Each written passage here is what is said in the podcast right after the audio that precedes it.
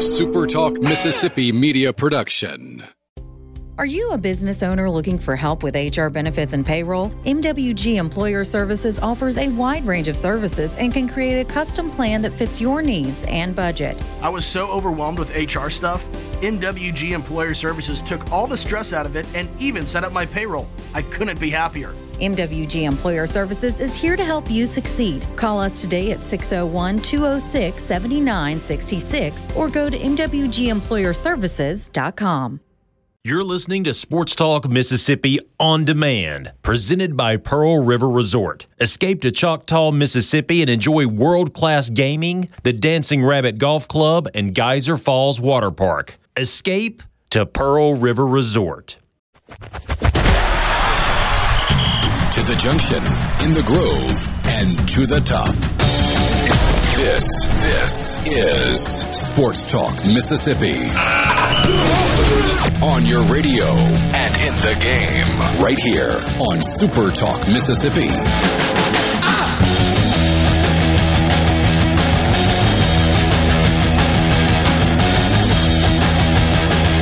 8,097, the fifth largest crowd in Reed Green Coliseum history. Last night saw Southern Miss move into first place all by themselves in the Sun Belt Conference in basketball with a win over Louisiana. They trailed 38-33 at the half, but outscored the Raging Cajuns by 16 in the second half en route to the 11 point win. Golden Eagles moved to 22 and 4 overall 11 and 2 in the Sun Belt Conference. And like we have talked about on so many occasions about so many different teams, when you win, that makes the next game that much bigger. The next game is Saturday afternoon against ULM Southern Miss, continuing its homestand at Reed Green Coliseum. It was their first sellout since March 1st of 2008 fifth largest crowd in program history. Season high 17 points for Neftali Alvarez. Felipe Haase finished with 10 points for the 77th time in his career. 22 wins now on the year. That's the most since the 2011-12 season. 11 conference wins. That's the most since 2000. It was a good night in Hattiesburg last night for Southern Miss Golden Eagles men's basketball. This is Sports Talk Mississippi, streaming at supertalk.fm and Supertalk TV, and of course on your Supertalk Mississippi radio stations. Thanks for being with us. Alongside Michael Borky and Brian Haydad, I'm Richard Cross. We're coming to you, as always, from the Pearl River Resort Studios. Pearl River Resort is the home of the sports book at the Golden Moon Casino. What a place that will be to be this weekend. Big slate of basketball games tomorrow and then Super Bowl Sunday just two days away. It's the uh, sports book at the Golden Moon Casino, part of Pearl River Resort. If you want to be a part of the conversation, Join us, won't you, on the C Spire text line at 601 879 4395. Want to give your business the edge? Get gigabit fiber internet from C Spire Business. You can learn more online at cspire.com slash business. Happy Friday, everyone. Boys, good afternoon. What a win last night for Southern Miss. Yeah, nice uh, environment as well. I uh, I had trouble watching it though. ESPN Plus was acting nuts on me last night, and I thought it was the internet. And then two things happened. One, I was like, I have fiber, and it's not the internet. And I clicked on other stuff within the ESPN app to watch, huh. and it was fine. It was just the plus that was like buffering and stopping and buffering and stopping. Went on for a while before I could just get like a continuous feed of basketball wanted to file a complaint, but I don't think they'd listen to me. Yeah, I was going to say, I, am sure the complaint department is plenty busy uh, in in terms of app. It's not a great app. It's not terribly user friendly. I didn't have any trouble when I pulled it up and, and watched for a while, but uh, maybe I just got on at the uh, at the right time. But yeah, we're going to talk more about that game this afternoon. Uh, we'll do that with Luke Johnson coming up in uh, a little while. Bruce Marshall will stop by in the four o'clock hour on the Farm Bureau guest line. And uh, we'll talk with him about the Super Bowl and prop bets. We've got a Food Friday coming up. Get you ready for a big basketball weekend. One week from right now, we will be inside an hour until first pitch of the college baseball season in Oxford. Miss, has Mississippi State announced a first pitch time yet for, for their game next weekend? Yeah, excuse me, uh, three, two, one. Three. So three two, o'clock, right when we one. right when we come on the air. Okay. On Friday, uh, Mississippi State will start off the season with VMI. All right, so Mississippi State will play game number one at three o'clock. Ole Miss and Southern Miss will start their seasons at four o'clock next weekend. You know the uh, the forecast that I always ask for for opening day. We, looks like we've got half of it, at, at least right now. Seventy and sunny is what I always ask for. We've got the sunny. It doesn't look like we're going to be anywhere close to the seventy, but hopefully over the course of a week that will uh, will change a little bit. Yeah, there's apparently going to be some pretty nasty storms rolling through the middle of next week, uh, ruining our day on Thursday, but that's okay. Uh, it happened last year and we improvised and it ended up working out okay. But I mean, how about that tradition, by the way? Hopefully, it's not a sign of things to come. But last year, national champion, day before first pitch, got this big plan about being set up outside somewhere in the stadium. Had to go in the press box. The people at state worked it out great. It was all fine. Same thing's going to happen next Thursday as well. If weather comes through, it'll be great. They'll just have to put us inside somewhere. But one year later, the day before first pitch, there's a chance that we have bad storms again on the day we're supposed to do an outside show at the ballpark. What are the odds? I, I think we are going to be set up in a place where we will be out of the weather regardless, and we'll have the uh, the field in the background. I think Under one of the plan. fraternity tents that just got set up? No, I don't. I don't think it's going to be in right field. No, I, I think it will be uh, between the foul poles inside the uh, inside the stadium. So yeah, they had the uh, the big student section set up. I think that was at one o'clock today. They may have gone a little bit early. They delivered donuts early and then pizza later in the day, and it was a mass of humanity going to stake its claim for seats for the season, which is kind of an interesting way to do it. But okay, Hey. it, it has turned into a thing. Uh, it- you know, and that's that's kind of the point is now forever because that just ended up being like baseball Woodstock uh, out there. I got sent a video yesterday of a guy in a bathing suit with like scuba gear on his head diving into all the puddles that that were uh, uh, like beyond the outfield wall. Uh, just because they're doing construction and it rained like crazy, and everybody's just like holding drinks and watching this guy, you know, dive into puddles. It, it became just like this ridiculous party. That's something that they, I, I know they will because they're college kids, that they will do every year. It looked like so much fun. Like 19 year old me, 22 year old me was so jealous of what was going on out there yesterday because that didn't happen when I was in school. It was just, yeah, go out there Friday morning, put your chair down, you're all good. And hey, Dad, there's always that one guy who's willing to go dive in the mud hole. There is. And never be that It's guy. not me, but it, there is that guy. I don't know if I've never been that guy. I'm certainly not that guy at this point in my life. And I don't think even at like college age I was that guy. But eight year old, 10 year old me, if it started raining, it was time to go outside and play. And I was finding a mud hole and hey, my mom for the most part was a pretty good sport about it. So, um, I, yeah, I don't think I would do that now. Maybe I'm Maybe I'm revisionist historying it a little bit to say that in college that guy wouldn't have been me, but uh, I don't know. It doesn't matter. Uh, we got a question on the C Spire text line at uh, 601 879 4395 about the Southern Miss ball game. Uh, last night says, okay, does this mean they can make the tournament? Look, what, what, what Southern Miss is doing is putting itself in the best position to have a chance to win its conference tournament. You want to be the one seed. It means you'll get the most favorable matchup. You'll get the double bye. But the Sun Belt is, I mean, barring something unforeseen, and I don't think that something is coming, it's a one bid league.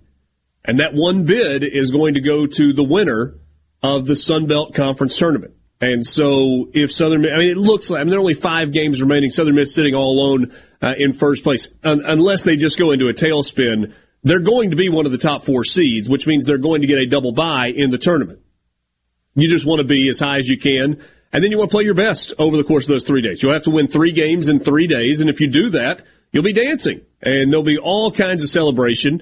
And if you don't do that, but you win the regular season, then you are guaranteed a spot in the, uh, in the NIT. So it feels like postseason basketball is is in the future for Southern Miss. The question of whether it's the NCAA tournament or the NIT, though, is going to depend on how the conference tournament plays out for the Sun Belt here in a couple of weeks. I'm curious, where is that?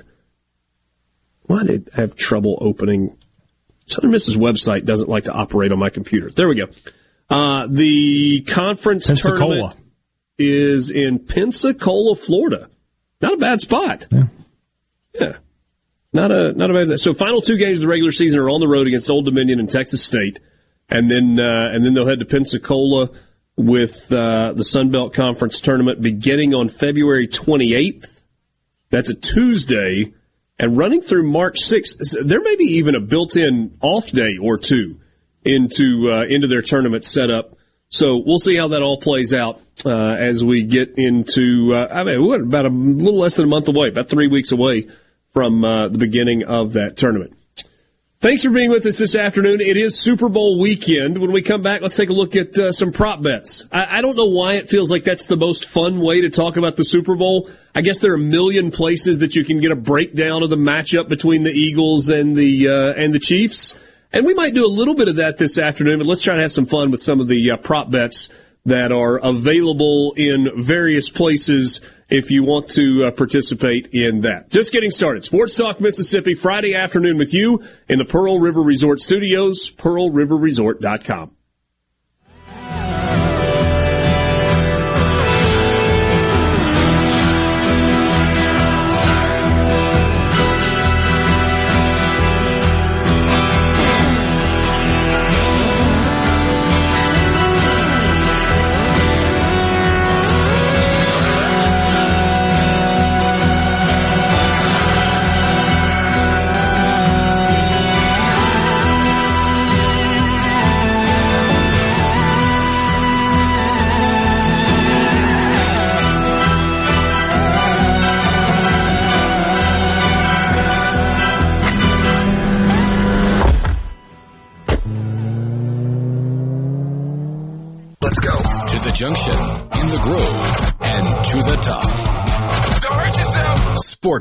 Mississippi on Super Talk Mississippi.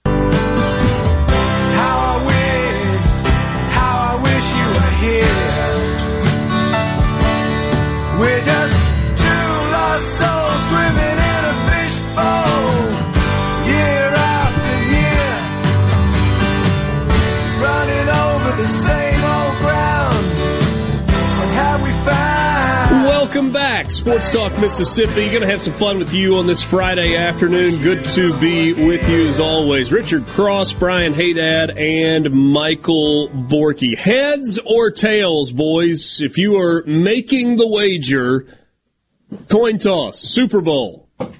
Heads or tails? That's a tough one. Really. It's really a coin flip for me, but I'll I'll go with tails. Tails never fails. Yeah, they say that, but Tails it fails fails. about half the time if you flip it enough. Ah, Yeah. You tell Randy Moss that. Always a heads guy. Oh, Always really? was. Really? Tails just felt like it was secondary, like it was lesser than heads.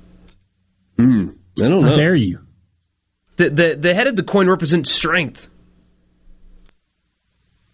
Does it now? Yeah. Okay. I mean, the, the, head, so. the head of the coin is always like, you know, the brain trust of the founding with of our arrows nation. on the back of a quarter. What are we talking about here? Yeah, I don't know. I, uh, I just, you know, whatever. Flip a coin. It's either heads or tails. Uh, will either team win the coin toss and win the game? You can bet yes or no for the Chiefs and the Eagles. You can bet yes or no um, on both sides of that. So I, you know, whatever. Um, color of liquid poured on the winning coach. The odds on favorite for that, we talked about it yesterday with Lee Sterling, is orange at plus 250. Then you've got yellow or green, so lemon lime. Uh, clear or water is plus 500. Blue is plus 500. Red or pink, purple, or no Gatorade poured. Those are the uh, the long shots in the deal. I I was thinking back when Bruce or not Bruce when Lee was talking yesterday about blue being the favorite color of the most people based on some survey. More times than not, Ole Miss has blue on the sidelines. It's rare that they have lemon lime Gatorade on the sideline, like in the in the coolers where they pour it out into the cups and the players can go by and grab it. There's always a water option, so you can either get water or Gatorade, and usually it's either the light blue or the dark blue. So uh, purple, I guess. Um, so what is that like the the frost, whatever the light blue is, or the grape, which is the purple? I don't know. I don't know if that means anything. I don't know if that's what other teams do as well, but um, who knows? I feel like water is good value at plus 500. Because everybody's got water on the sidelines. It's just a question of this, is that what they grab? If you are the equipment manager, there's an angle That's opportunity here for you, isn't there? Yeah. And, yeah. and actually, you could, you could th- there is an opportunity for the equipment managers of both teams to conspire and make sure that they both come out winners regardless of how the game works. yeah. Good point. Because one, you can control the color of the Gatorade, and two, you can be next to the, the coolers when it comes time, and when somebody comes over to pick it up to grab it, you're like, no, no, no, don't get the water, get this. It- it's stickier, it'll work better. And they'll take whatever you hand to them. So, huh. Shenanigans. There you go. Now, Lee did tell us that there was generally a um, a limit on the size prop bet you could make. It- you you can't get Yeah. a, a really big position on that, so maybe it's not worth it. What will be mentioned first during the Super Bowl MVP speech? Team and teammates, city and fans, God and religion, family, coaches, team owner. Definitely not team owner. I mean, I know it's plus 2,500, so it's long shot anyway, but don't even waste your five bucks. That's not going to happen.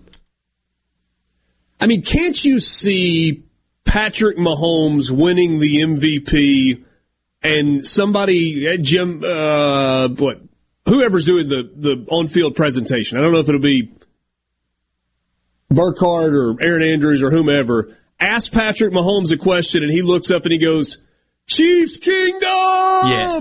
You know, something like that before he says anything else. Yep. That's a good point. Definitely see that. But also the the standard, which is always always nice to hear, but the standard first just want to thank God. I Yes. mean, great value in that one. Yes, you're right.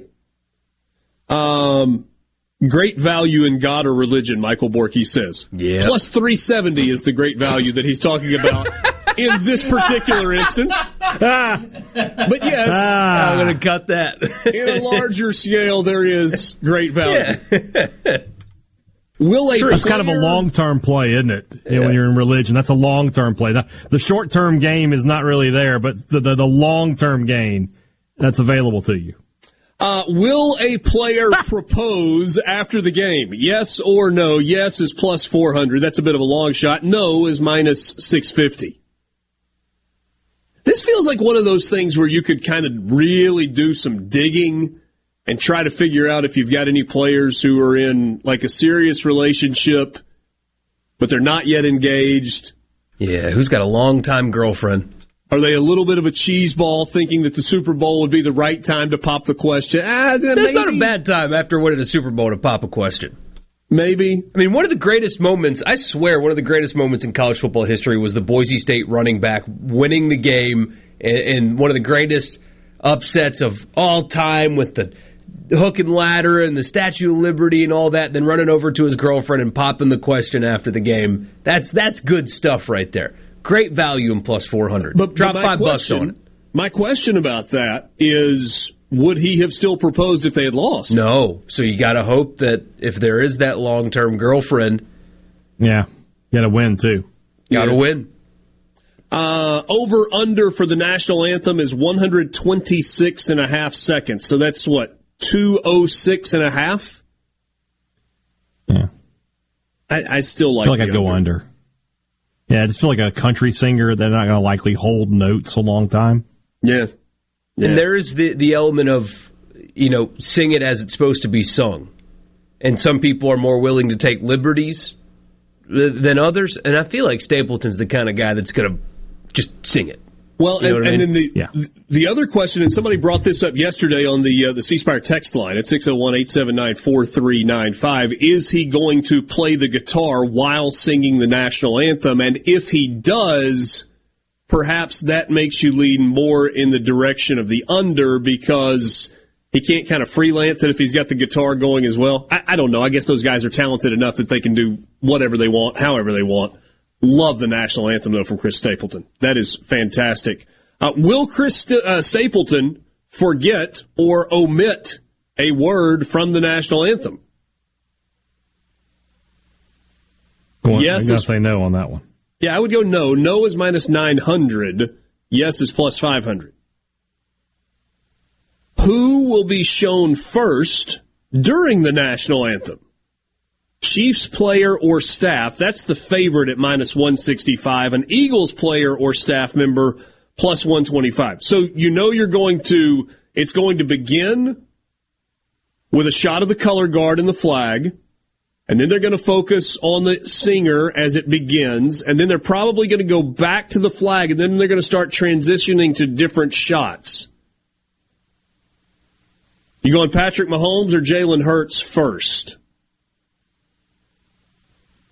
The MVP. Feels like Patrick Mahomes is the first guy who's getting shown during the national Yeah, anthem so. after they come off the singer. Yeah. This one fascinates me. Over under one and a half. How many times will Tom Brady be mentioned?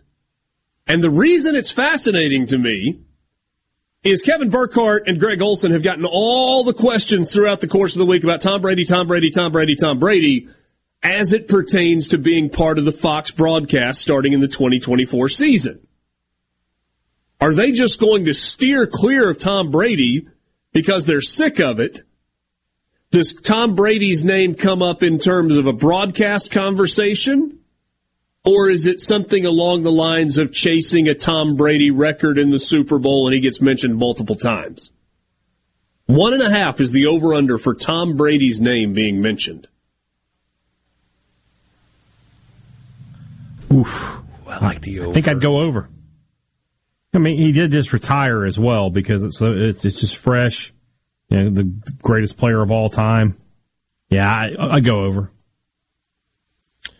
Who will be shown first? Brittany Mahomes, Patrick Mahomes' wife. That's the long shot at plus 424. Or Donna Kelce, who has two sons playing in the Super Bowl, Travis and Jason Kelce. She's minus 750. Eh, that seems like free money despite the odds being so against you. Yeah, you got to bet $750 to win $100 in that scenario. I feel like the broadcast kind of understands uh, that Mo- the Mahomes family's not quite popular with the public, specifically Maybe. his brother. Um, Maybe so. eh, yeah, the, the Kelce thing I think would be first. Uh, and here's the last one before we uh, go to a break. What will be said or shown first during the broadcast? Video of Philly special, a video or picture of the Rocky statue, a video or picture of cheesesteak. Rocky.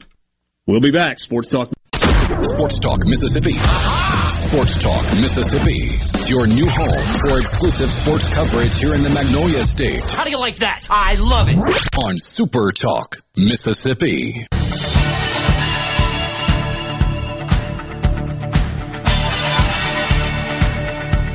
Farm Bureau guest line. Check out favorites.com and go with the home team, Mississippi Farm Bureau. Thanks to a quick text message from my good friend Luke Johnson, I can tell you that the, uh, the Sun Belt Conference tournament begins on Tuesday. Two first round games on Tuesday. Then there's an off day on Wednesday, four second round games on Thursday, off day on Friday, and then quarterfinal games begin on Saturday. Then it's three straight days. So Saturday, Sunday, Monday. If indeed Southern Miss holds on and is the one seed, they would play at 11:30 a.m. on Saturday morning and would then have to win three games in three days. A lot of work to be done between now and then. Five games remaining in the regular season, but a step in the right direction last night. Luke Johnson, who is co-host of the Super Talk Eagle Hour. Uh, what a great scene last night at Reed Green. Packed house, big time atmosphere, maybe a little tense at halftime with Southern Miss trailing by five, but a, a bit of a boat race in the second half. It really was. It was a it was a, uh, a tale of two halves. In in the first half, Jordan Brown, the big guy for uh, for Louisiana, had his way. Ended up with 25 points, but a lot of those were in the first half. Haase was uh, was manned up on him, and they just fed the ball inside. And uh, really, in the second half, they switched things around. They put Pinckney on Brown. And Louisiana's bigs, man, they had 30 combined rebounds between Brown and Lewis uh, at the in Marsh at the Marshall game Saturday. And so Southern Miss was like, "How are we going to shut this guy down?" At halftime, Ladner and, and uh, Juan Cardona, who uh, really steers the defensive side of the ball, they figured out how to crack the nut. They they put Tyler Moorman in the game, and he and Pinckney shut down Brown in the second half. And uh, in the, the second half was Haase dominating um, in in the perimeter. He uh, he scored all of his points in the second half after being shut out in the first half. But absolutely amazing um, atmosphere. A couple things that you'd like, Richard. So early on in the game, uh, Crowley and Pinckney hit back to back threes. Southern Miss went up early, and then they they showed this uh, commercial to uh, to to preview baseball season and they used the Danny Lynch uh, pimp home run walk as hmm. as the uh, against Louisiana as the advertisement. Uh, so so that helped, and it was really intense. Like you said, it was it was a boat race, and Coach Bauer always sits courtside. And after an, an official call didn't go against Southern Miss, Coach Bauer stood up and did that old school arms cross glare at the referee. So uh, it was just you know, there was a lot of stuff going on last night, a lot of people there, and it was awesome. That's uh, that's really good, and it's it's cool to see the build up for a game like that, and then the payoff. Right? I mean, it's been a long time since there's been a crowd like that inside Reed Green Coliseum. The last thing you want is for eight thousand people to leave disappointed. You you want the opposite, right? You want eight thousand people to leave going, man, that was fun. Oh wait, there's another one of these in three days, and there is. There's another one of these now in two days. It's tomorrow, and you want to try and get as many of those people back as you can. It's a joke at Southern Miss. We Eagles soar high and they and they lay really big eggs. And Southern Miss fans over the years have have been on the receiving end of that. And so, kind of the joke today with us is that you know Southern Miss's roster is is so young in the sense they haven't been at Southern Miss. They didn't they didn't have any uh, any idea but to win last night. But yeah, I mean, yeah, it, it was what happened on the court in a lot of ways exceeded the hype. And, and I, I mean, Louisiana came in, they had a 10 game winning streak. They were 20 wins on the season. But if it would have been Troy, if it would have been South Alabama, I feel like the atmosphere would have been the same. It was just the fact that, that Hattiesburg on a Thursday night had looked forward to this game for, for over 10 days. The basketball team didn't look past it and took care of business last weekend. And I mean, there was, there was just so many people there last night. Like Rick Cleveland was, was on the court after the game. Harold Shaw, who played in the NFL, the Southern Miss uh, guy. I mentioned Coach Bauer. You know, after the game, Jay Ladner said that the two guys that he wished that could have been there that night was Corky Palmer and, and MK Turk just to see it. Uh, yeah. because it, it, it, really rivaled, you know, that, that late 80s, early 90s atmosphere at Reed Green. Not that gold jacket that Jay Ladner was rocking last night. And so a lot of people don't know, know this. Like in the late 80s, when they won the NIT, they had this thing called Eagle Fever that kind of swept up Hattiesburg. So when you walk down out of the locker room down into the tunnel, they have this retro um, lit up sign that says Eagle Fever, and of course it's gold. So uh, so Ladner loves doing that, and and uh, you know j- just the the atmosphere of this team, uh, the the depth, the maturity. It's really paid off for him, guys. He's two wins away from matching in one year what he won in his first three years. That's uh, that's pretty incredible. Look, there are lots of people that, I mean, you, you alluded to rebounding a second ago. A lot of, a lot of people love to talk about rebounding and defense. And I'm like, nah, nah, you gotta make shots. First half, Southern Miss goes 11 of 25 from the field, 2 of 8 from behind the arc, and they're down 5 at the half. Second half, they outscore Louisiana by 16. 61.5% shooting from the field and 5 of 8. That's 62.5% from behind the arc. You want to win games, you got to go make shots. At, at halftime, Jay Ladner pulled uh, the, the uh, sh- shooting charts from both teams, and what he told his team at halftime, he said, "Hey guys, look at all these shots that were on the rim." And he told specifically Haase, he just said, "Keep shooting, like just keep shooting. These shots are going to go in." One thing that that we haven't brought up, Crowley got into foul trouble early, and from like the 12 and a half minute mark till 30 seconds to go in the first half, he didn't play because he had two fouls. So they hung in there without Crowley and it was guys like Donovan Ivory. And then, uh, if, if, guys, if you haven't seen Alvarez play, I, I, I mean, th- this guy legitimately. Go ahead. Didn't he do almost all of his damage in the first half? Like 14 or 16 of his 17 points came in the first half. Is that right? He he did, but he but he had steals. Uh, Southern Miss has this crazy percentage. Uh, it's like twelve every uh, twelve point three percent out of their defensive possessions they get a steal. Hmm. It's like twenty second in the country, and he's he's a lockdown guy uh, that can lock down guards because that's how Louisiana torched Southern Miss last time. But yeah, it was his it was his career high in seventeen points. And when they chipped away at the end of the half, went on a 7-2 run to end the half, he had a big uh, and one. He drove down and, and uh, pulled a foul. So he was a guy last night. You know, they had 36 points off the bench uh, between between him and, and, and Ivory and, and some more guys. All right. So in terms of the uh, the net, you uh, you get a little bit of movement there, up six spots to 53 in the net, but it it just continues to feel Luke, and and I just don't know that there's any way around this like the Sun Belt Conference is going to be a one bid league this year. And so it's about putting yourself in the best position for the conference tournament. You obviously want the, uh, want the double bye. But to do that, you've got to avoid looking ahead, right? I mean, it, it can't be about the last five games of the year. You got ULM coming in tomorrow, which is a quick turnaround after an emotional high. Uh, got to try to avoid a letdown tomorrow. Yeah, I mean they were able last week uh, to to not overlook uh, two road games to get to last night's game. So I, I, I think the approach then is it doesn't matter who's on the schedule. It's just who who you got next. And ULM was a team they hadn't been playing well lately, but Southern Miss was real fortunate to get out in January, get out of Monroe with a 65-60 um, victory. I, I do think tomorrow. Of course, Eagles have the edge, uh, but they just literally have nine or ten guys, whereas uh, ULM has only been playing about seven guys. But Southern Miss with the ability to have two point guards because Alvarez is the backup point guard. He's not the starter. Mo Arnold's the starter. And uh, guys like Donovan Ivory and and uh, Denijay Harris didn't play much last night, even though he started. Not sure if he got banged up or something. But Eagles have legitimately nine or ten guys. They're too deep at each, each position to put out there. Sunbelt may be re- rethinking this Southern Miss decision. First place in basketball, picked this week to win the Sun Belt Conference uh, by the, uh, I guess that was by the coaches or media, wh- whoever uh, pick that poll. But uh, we're we're a week away, right? Uh, a week almost exactly away until uh, first pitch of the season. An exciting time for the start of the baseball season. Tanner Hall, game one. Do we know the rest of the rotation for next weekend?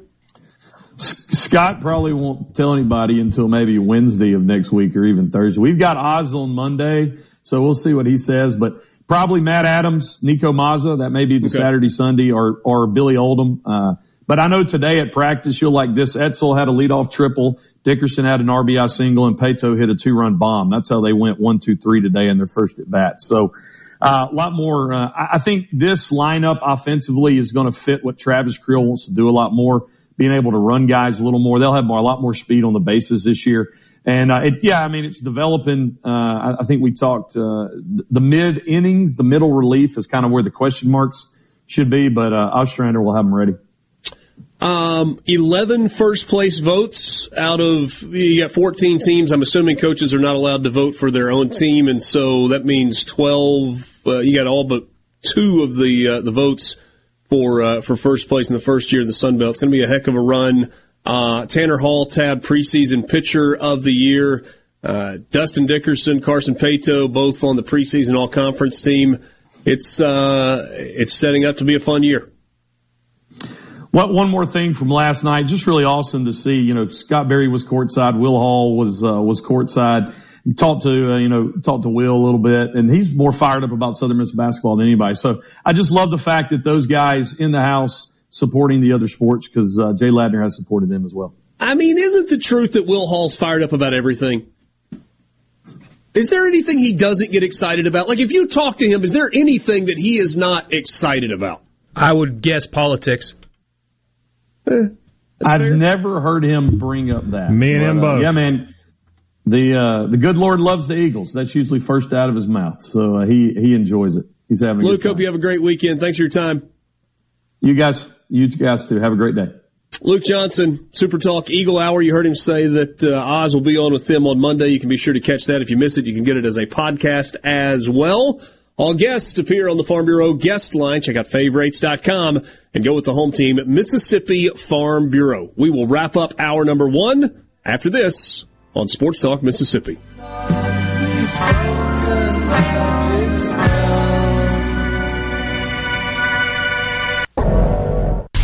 Now, back to Sports Talk Mississippi. Say that again. Please say. Now, back to Sports Talk Mississippi. Sorry. Poorly timed joke, completely inappropriate. On Super Talk Mississippi.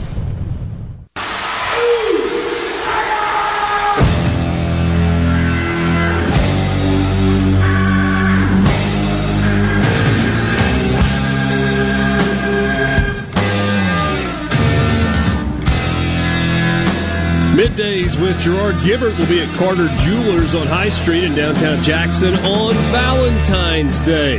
When you draw a Hershey's Kiss, you'll receive extra discounts up to 30% off toward your purchase of all jewelry in the store. Plus, each purchase comes with a half dozen roses during this massive clearance sale. That's Middays with Gerard Gibert at Carter Jewelers, High Street in downtown Jackson on Valentine's Day. Also, don't forget country music superstar Morgan Wallen is coming to Oxford and Super Talk is giving you a chance to win tickets. Just enter your name at one of the registration boxes located throughout the state at places like Southern Business Supply in Meridian, Watts Brothers in Columbia, or at Ramey's Market in Monticello. Many other locations as well. You can find the full list of locations at supertalk.fm slash Morgan Wallen. Winners will get two sweet seat tickets to see Morgan Wallen at Vaught Hemingway Stadium. It's Sunday, April 23rd. Ticket giveaway brought to you by First South Farm Credit, King's Daughters Medical Center, Jumpstart Test Prep, and Toyota of Brookhaven. And, and you might as well do it because um, I, I, I just out of curiosity saw a link tweeted to the, the ticket master or whatever that showed the individual seats that were open. Very few left for whatever it's worth. But if you want to stand in the pit on that Saturday night for one for one not seat because there is no seat for one access into the pit six hundred dollars six hundred dollars and people are paying it they're they're going to sell both of those shows out they're already they're they're extremely close and we are months I mean extremely close already and it's months away I, like I'm not a big modern country fan. So, who's super popular in modern country doesn't resonate w- with me at all. Mm-hmm. I did not realize the kind of star that this guy was. I can't wrap my mind around that, and, and people are doing it. I, I just had no idea that Morgan Wallen was that kind of a megastar. I had no idea. So, how many pit tickets did you buy? One card declined.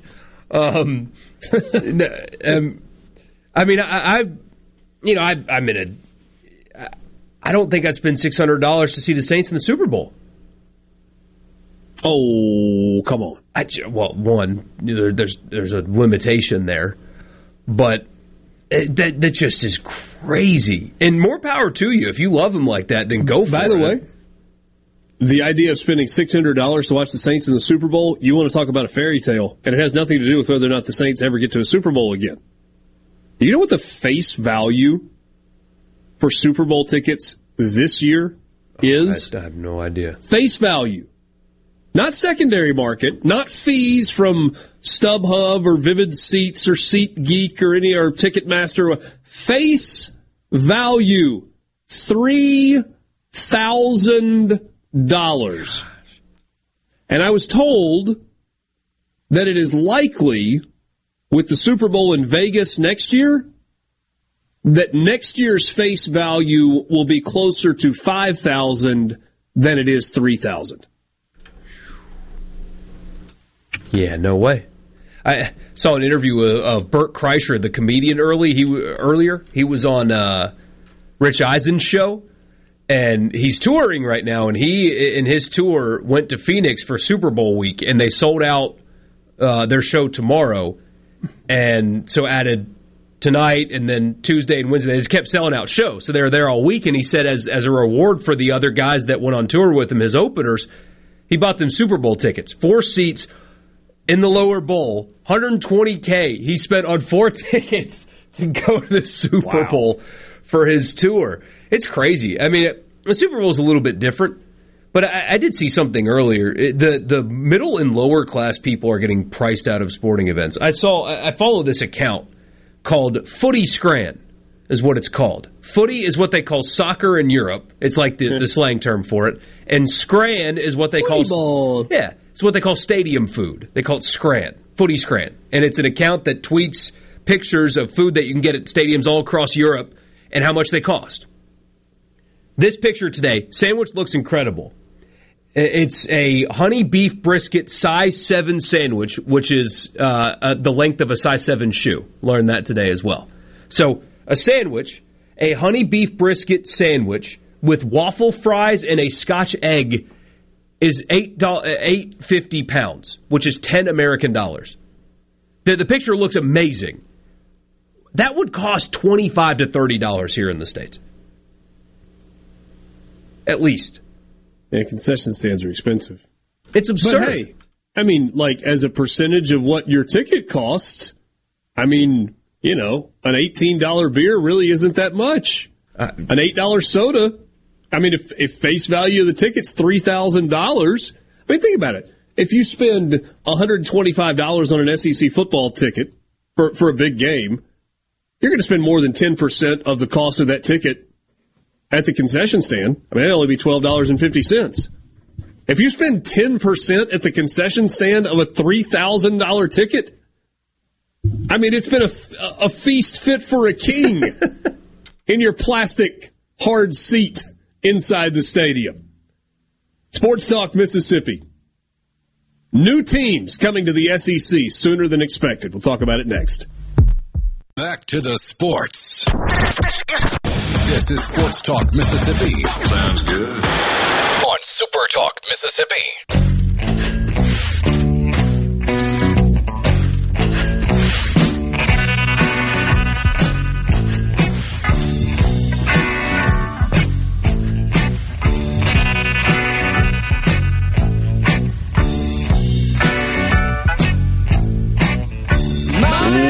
Welcome back, Sports Talk Mississippi, streaming at supertalk.fm and Supertalk TV.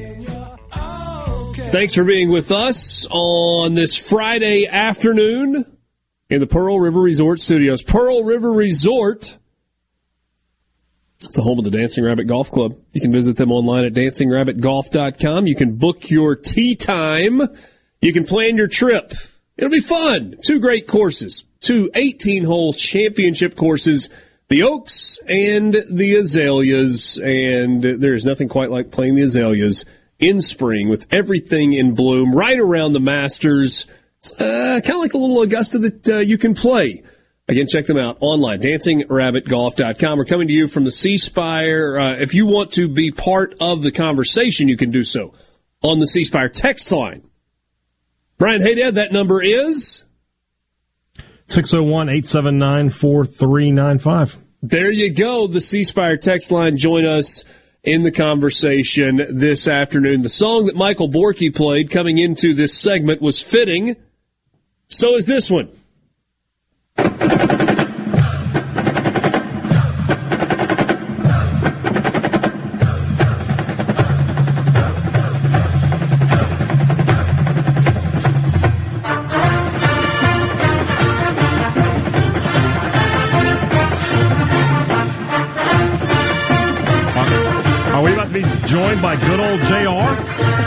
Is Jim Ross on the show today?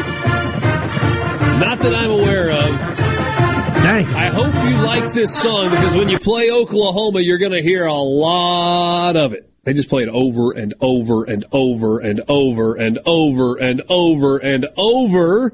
But the path has been played, uh, has been paved for not only that song, but this one as well.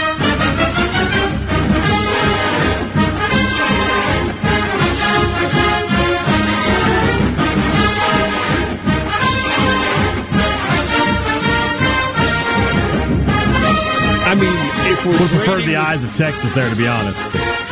Oh, I can I can make that happen as well. We can we can get to that in, uh, in I just. thought a that song got canceled. Uh, no, they uh, Ah. they just they'd let the news cycle play out and then kept playing it. Uh yeah, I did I- love the resurfacing, by the way, of uh, the edit from American Hustle, where if Bradley Cooper's wa- busts into that room and they're all celebrating, but I Louis kiss his boo boo. Yeah. I kiss his boo boo. they, put uh, the Texas A&M logo on Louis C.K.'s chest, and he's all beat up and sad. And turn on the radio, and it's Ross Bjork saying, "We joined the SEC to stand The eyes alone." of Texas are upon you all the live long day. If I don't think everybody realizes this is uh, I'm working on the railroad ripoff, but oh well. Yeah, no, it's it's it's a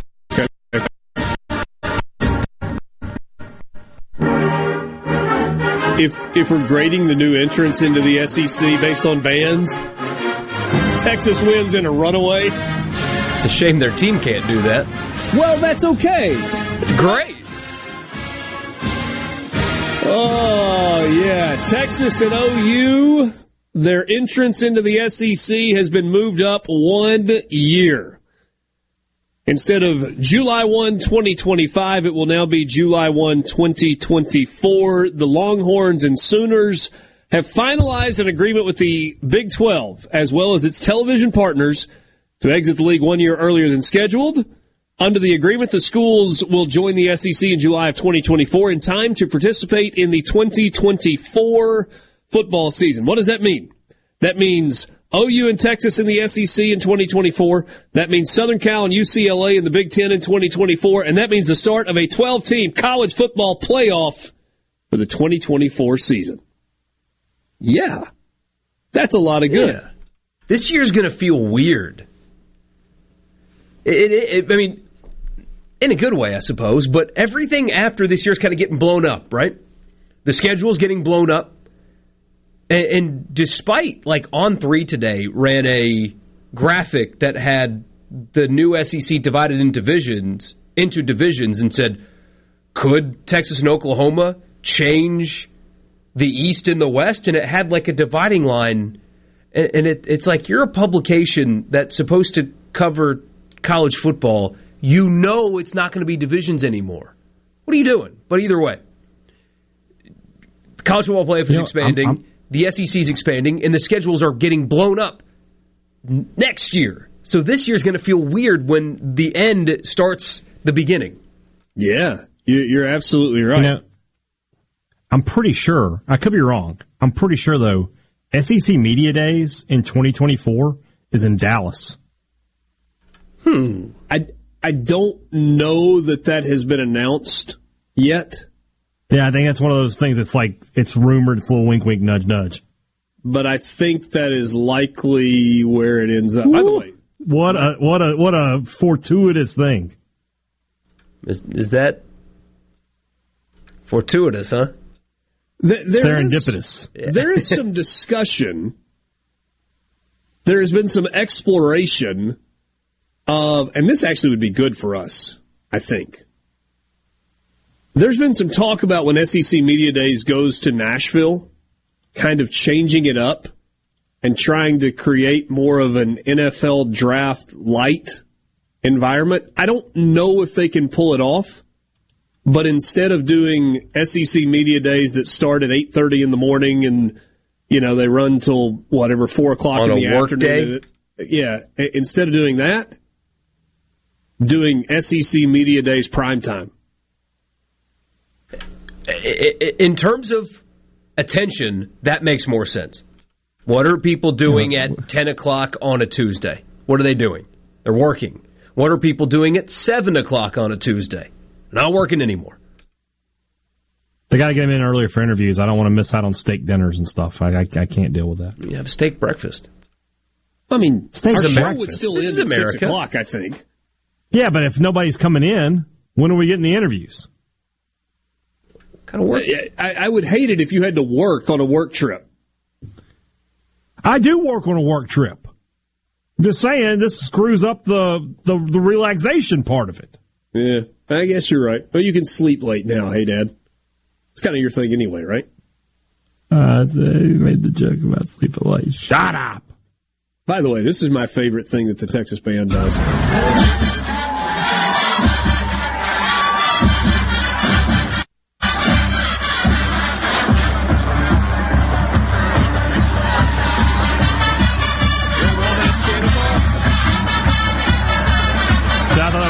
State. Kansas State do that too. Yeah. You know what Kansas State doesn't have? They like don't have the dance a team 800 in the, person uh, band. No, they don't have the dance team and the leather chaps. Is that the thing where they Well, rock yeah. back and forth?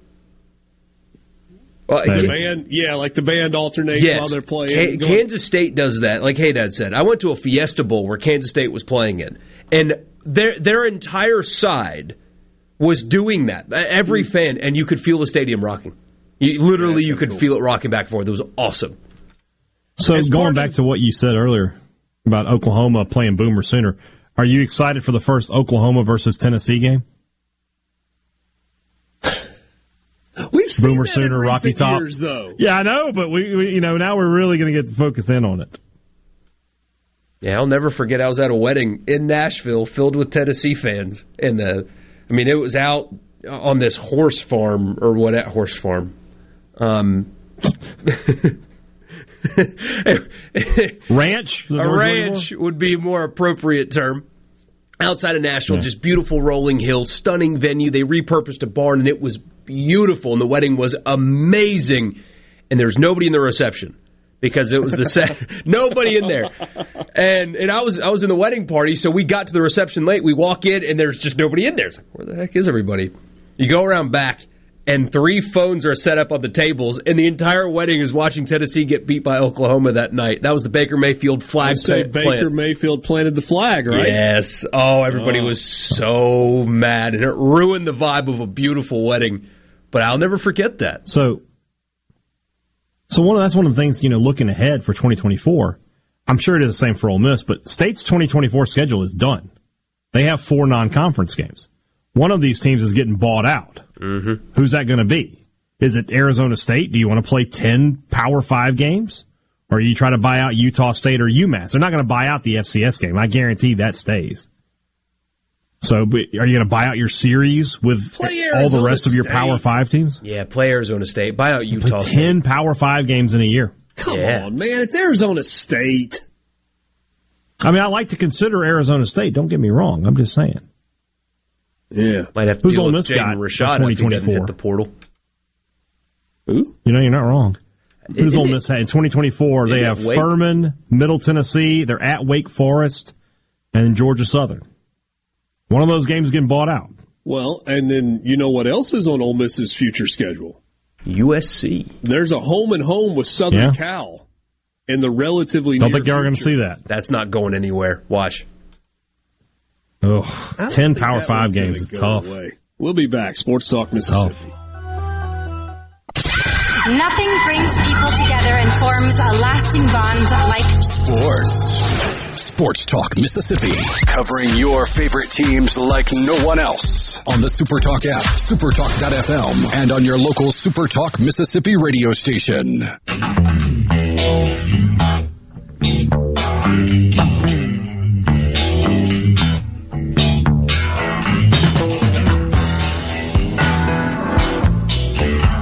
So we can all agree that there's nothing original in college athletics, right? I mean, you have multiple bands that play versions of Tiger Rag. You've obviously now got multiple bands. Not now. I just didn't know that Kansas State did Wabash Cannonball. I mean, there- there- there's no. I mean, copying is a thing. There's a popular. I mean, we- we heard Timmy Trumpets from bands all over the place this year. Immediately after the Mets made that popular uh, during the baseball season. I would I would move for the Ole Miss band to add Wabash Cannonball to its repertoire. They need to freshen some things up in their, their lineup of music. They do. I think that's one they should add. And who cares if you steal it from somebody else? It's cool. Do it. I mean, it's not like visiting bands travel anymore, other than a, a small pet band that you can't hear, other than like once a year. So why not? In fact, I think that's I think that's what, I think they should survey the best songs that are played by bands in college football and just add them. Add them to their playlist. It's just my thought. Uh, as part of the exit agreement for Texas and Oklahoma, this is beautifully petty, by the way.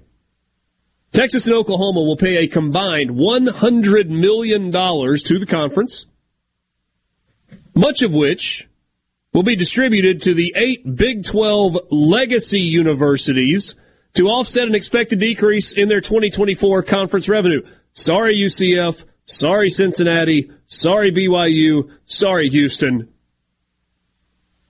We are going to do to you what Texas and Oklahoma have been doing to us for the last 30 years. We're taking a bigger piece of the pie and we are making zero apologies for it. This is Texas and OU's penance for treating us so poorly for the last three decades. We made them agree to pay us more than they were getting because we were bigger and badder than them, and we could. And so now the eight of us, who are legacy universities in the Big 12, are bigger than badder than you, and so we will be taking larger shares of the pie. And if you don't like it, you're welcome to stay in your current league. Capiche? Good for them. That's how I read that. Yeah. Yeah. Although maybe they should have pushed back against Texas sometimes, but either way. So the obvious question is, you know, what what does this mean for the schedule? And, and again, I, I, am blown away at the number of people that just simply ignore reporting. And I'm not talking about fans. Fans miss stuff. Like not everybody's on Twitter all day to see the breaking news. But I'm talking about people in our business, like on three national, just like not being aware that Greg Sankey at multiple different times has said that they're doing away with traditional divisions. Did it again today for what it's worth. Um, but, I mean, Sports Illustrated has broken that. Yahoo's written about it. The Athletic's written about it. Greg Sankey at multiple different points has talked about it. And still people are like, huh, what are they going to do with divisions? How, how do you cover the sport and not know that? It's down to two options one plus seven, stay at eight conference games, one plus seven, meaning you have one permanent opponent and seven rotating opponents that seems unlikely at this point. Or the three plus six, which is going to get voted on. May, may, may I let you in on a little secret? It's going to be three plus six. It's going to be nine. Yeah. Nine conference games? Because. Nine conference games. Johnny Manziel. Be, be, because money. That's why. Um, and you'll get three permanent opponents and six rotating opponents. It will not be pods. Ole Miss and Mississippi State will share each other and then have two different permanent opponents. They will not be in the same group. They will play each other, but that's it. I mean, it's been reported on a dozen times, and, and people still question, like, what's it going to be? It's going to be that. The question is, what are the teams going to be? And, and, for the record, I don't hate the pods idea. I don't either. I, I'm not sure why that was kind of kicked away and dismissed so quickly. You could go four four team pods uh, where you play the three teams in your pod every year, and then you play four Six. teams from another pod, and then or, or, two, two, and two from the other three pods. I guess. Yeah, is the way you would just six it. more games. They they they make it work. Yeah. Yeah. Um. I mean, I guess basically that's what's happening. Kind Not of exactly but but you're you're you not sort of have, have your own of four teams that p- play around robin right. every year. Um, right. Yeah, but you are sort of in some instances though. I mean, State and Ole Miss will be their own pod. They'll play each other every year and go yeah. from there. Yeah, did like the pods though. The pods was an interesting and cool I did idea. like the pods idea. Like the best one I think I saw was the one that had State with Missouri, Vanderbilt, and Kentucky. I thought that was a great pod. I'm sure you did like that one. Um, Ross Dellenger at Sports Illustrated, good friend of the show, uh, took a stab at what the um, the permanent opponents might look like, and I think Ross is doing more than just taking a stab. I think this is educated. I don't know that it's hundred percent accurate. I do think there's a little bit of horse trading that's still going on, but uh, it's pretty close. And remember, for Mississippi State, Jimbo Fisher, and he, he could have been full of it, but in this case, doesn't. I mean, there'd be no reason to lie. He accidentally revealed. Remember about this time last year, I think, w- was doing a media op and mentioned Mississippi State would be a team they'd play every year. And he said that like with authority that I know that we'll be playing Mississippi State. Who said All that? right. Jimbo. We talked about it. That's right. Here's um I won't necessarily read all 14 of them. Mississippi State, Permanence, Ole Miss, Kentucky, Texas A&M. This is not official. It's not official. Don't hear this as official. This is a projection from Ross. Mississippi State, Ole Miss, Kentucky, Texas A&M. Ole Miss, Mississippi State, LSU, Vanderbilt. So in the case of Ole Miss and Mississippi State, their current Eastern Division permanent stays the same. And if you are a Bulldog fan or a Rebels fan, I don't think you get anything to complain about with those. Nope. No, no. You take the those LSU is is LSU is always going to be a tough game, but that's such a historical game that you want you want to keep it. Yeah, you want to play LSU every year if you're Ole Miss. You want to play LSU history. if you're an Ole Miss fan. Yeah, Uh, let's see some of the other ones. I Alabama, I can't wait. Oh, go ahead. Auburn. So I can't wait to tell the Alabama fans goodbye this this fall. Like, I don't want to see you back in this stadium for at least five years. Do not come back. For Alabama, it's Auburn, Tennessee, and LSU. Good. I told y'all this morning. I really think they they should create a, another matchup there. I think instead of LSU, they should give Alabama Texas. I say just- give them Georgia. I just feel like I just feel like they're going to give Texas and Oklahoma, A and M and Arkansas and each other. And it's like, just come on, let's think let's think outside the box a little bit here. Got a chance to create some interesting matchups. Give LSU to Oklahoma, Oklahoma LSU every year. It's exciting. I, I, I did, did, by the way, get a text message from a friend that said, since Ole Miss and LSU are likely to be permanent, can we mandate that Ole Miss wears powder blue helmets with red jerseys and gray pants for that game? So that you be. have the best uniform matchup in college football on an annual basis. I mean, I don't have an issue with that. yeah, By all means. yes. I don't know if Keith Carter is listening. I don't know if he could mandate that. He's listening. He might be, possibly. I don't know if he's in the business of telling Lane Kiffin what uniforms you're going to wear, but you know, Well, the players You know pick those, but somebody needs Paying to that let man the nine players million know. dollars a year, you can tell him whatever you want. kind of. That's kind of what I was thinking. It's like you know, we'll do a whole lot of give and take, but uh, we're writing you a really big check, and I'm just telling you this is what you're going to wear for this game. What you do for Just the one other game. 11 games, be my guest. It's fine. Wear all the But wacky this is camouflage what you you are wearing when Ole Miss and LSU play each other. I don't think that's. I don't think that's. That's not unfair. no. No. Uh, Texas, Oklahoma, Texas A&M, and Arkansas. That's what I'm saying. It's like, come on. Arkansas gets Missouri, Texas, and Kentucky. It's not a bad draw for They Arkansas. should be happy. Yeah, they That's should. a good draw.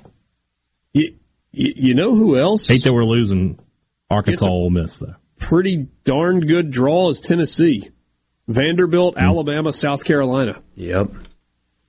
Yeah, I mean you know they want to keep Alabama. I'm a little surprised that they didn't keep Tennessee and Florida together. Yeah, or Georgia. Yeah. Georgia's permanents are Auburn, Florida, and Kentucky. So the Deep South's oldest rivalry, the cocktail party in Kentucky. Florida Again, gets this just one's weird. create- you just create a better matchup than Kentucky. You could. Yeah. Um, Florida, Georgia, South Carolina, and Oklahoma. Bruce Marshall next on the There you Farm. Bureau guest line. Sports Talk Mississippi, your new home for exclusive sports coverage here in the Magnolia State. Let me put it to you this way. Right here on Super Talk Mississippi.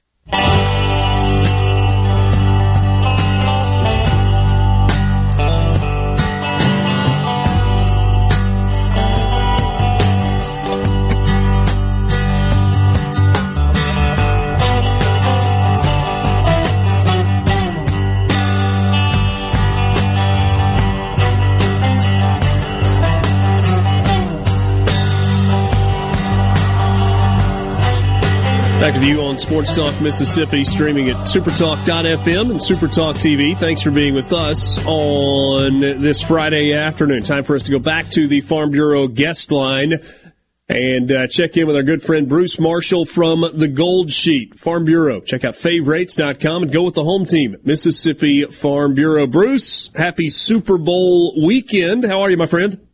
Hey, uh, I am pretty good. And uh, you were actually talking to someone who was at the first Super Bowl. I was only in third grade, but I was there.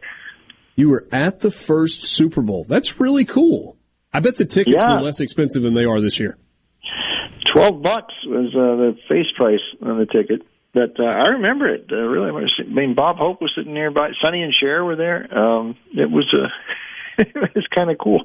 So, so how many Super Bowls have you attended in person, Bruce? That's it. That's it. the first the one. I'm going to keep it like that.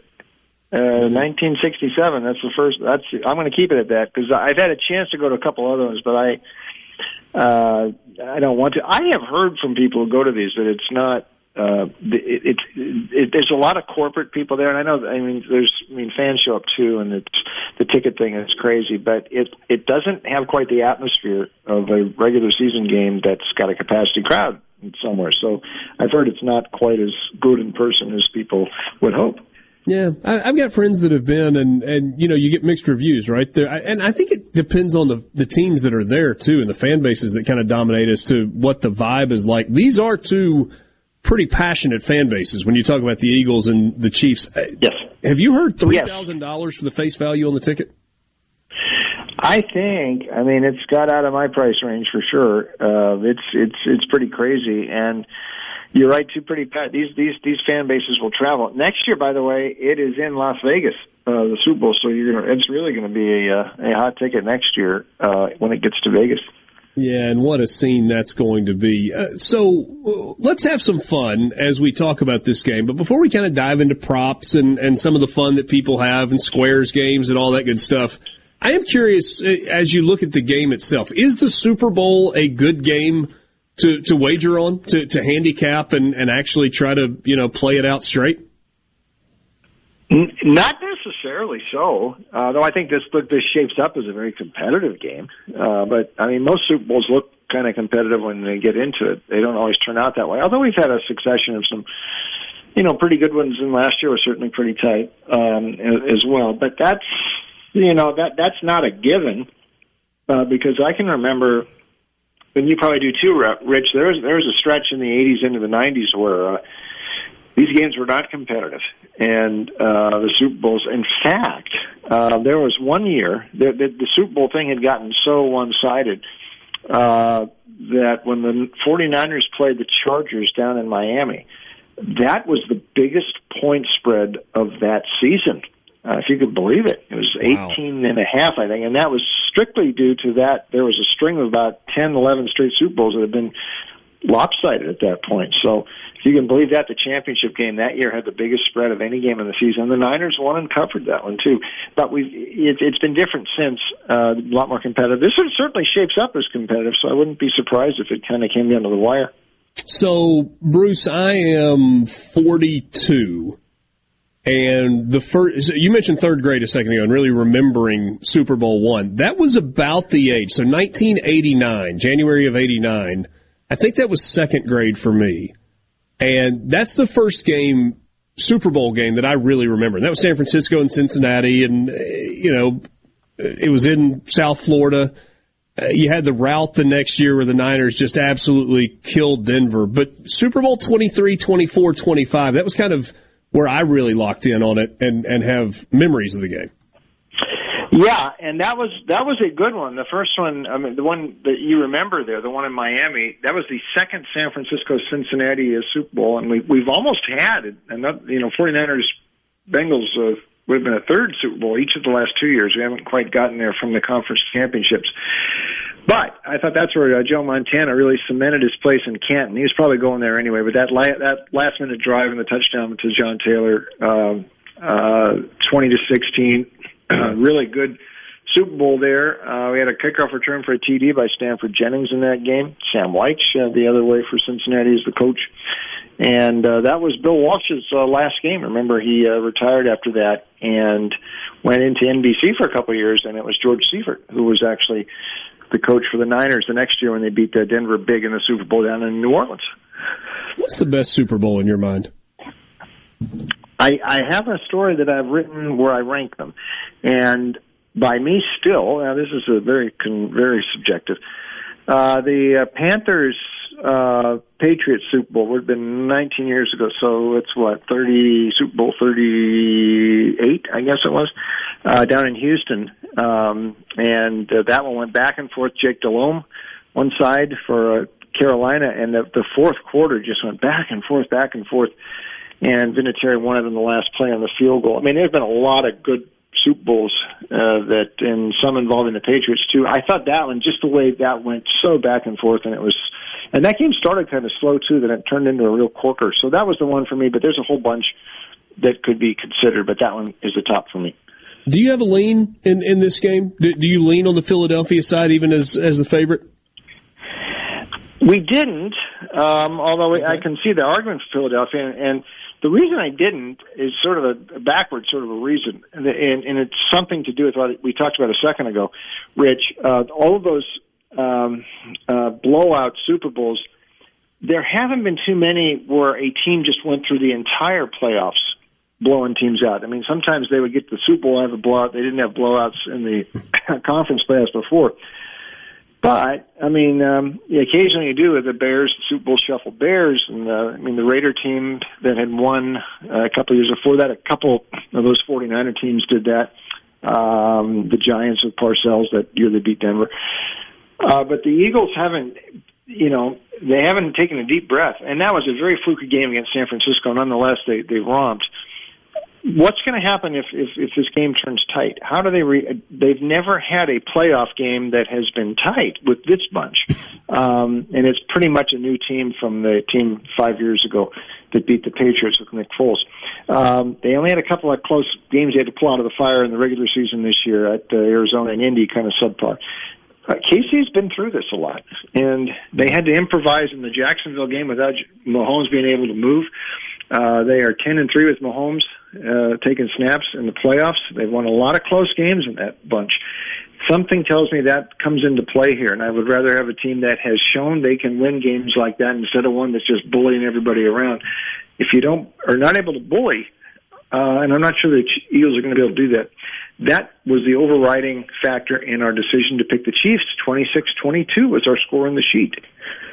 All right, well, that could be a, uh, a fun game. A quick thought on, on prop bets as we uh, as we kind of come toward the end of our time, about a minute and a half or so left. Is there anything that stands out for you? Anything that you're looking at? Do you have some fun with props with the Super Bowl?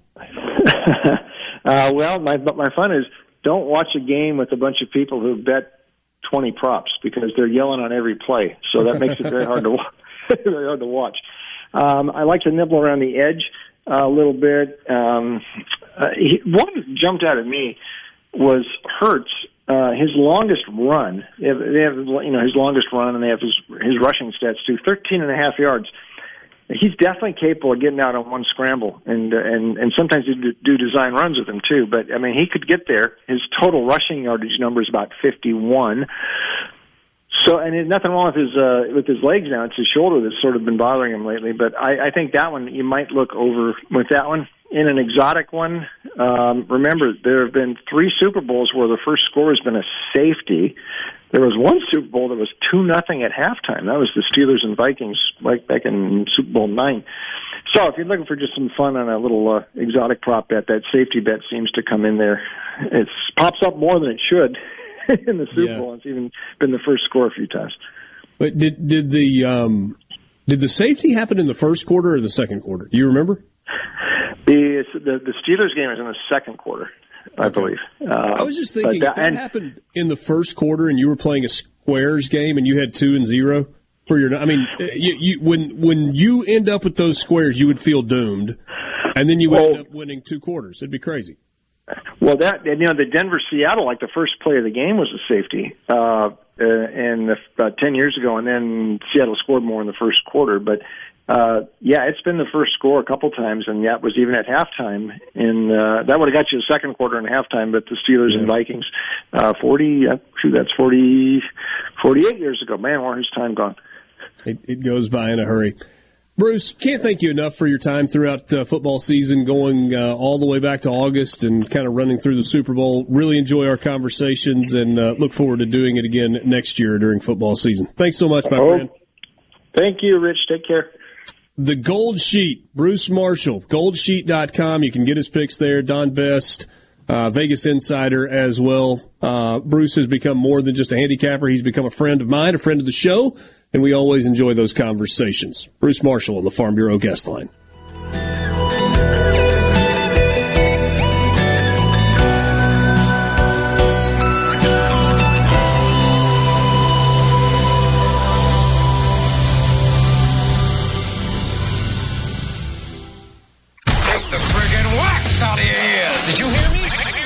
Is Sports Talk. Sports Talk. Mississippi. Woo! I say, sports fans. Now, here's more on Super Talk Mississippi.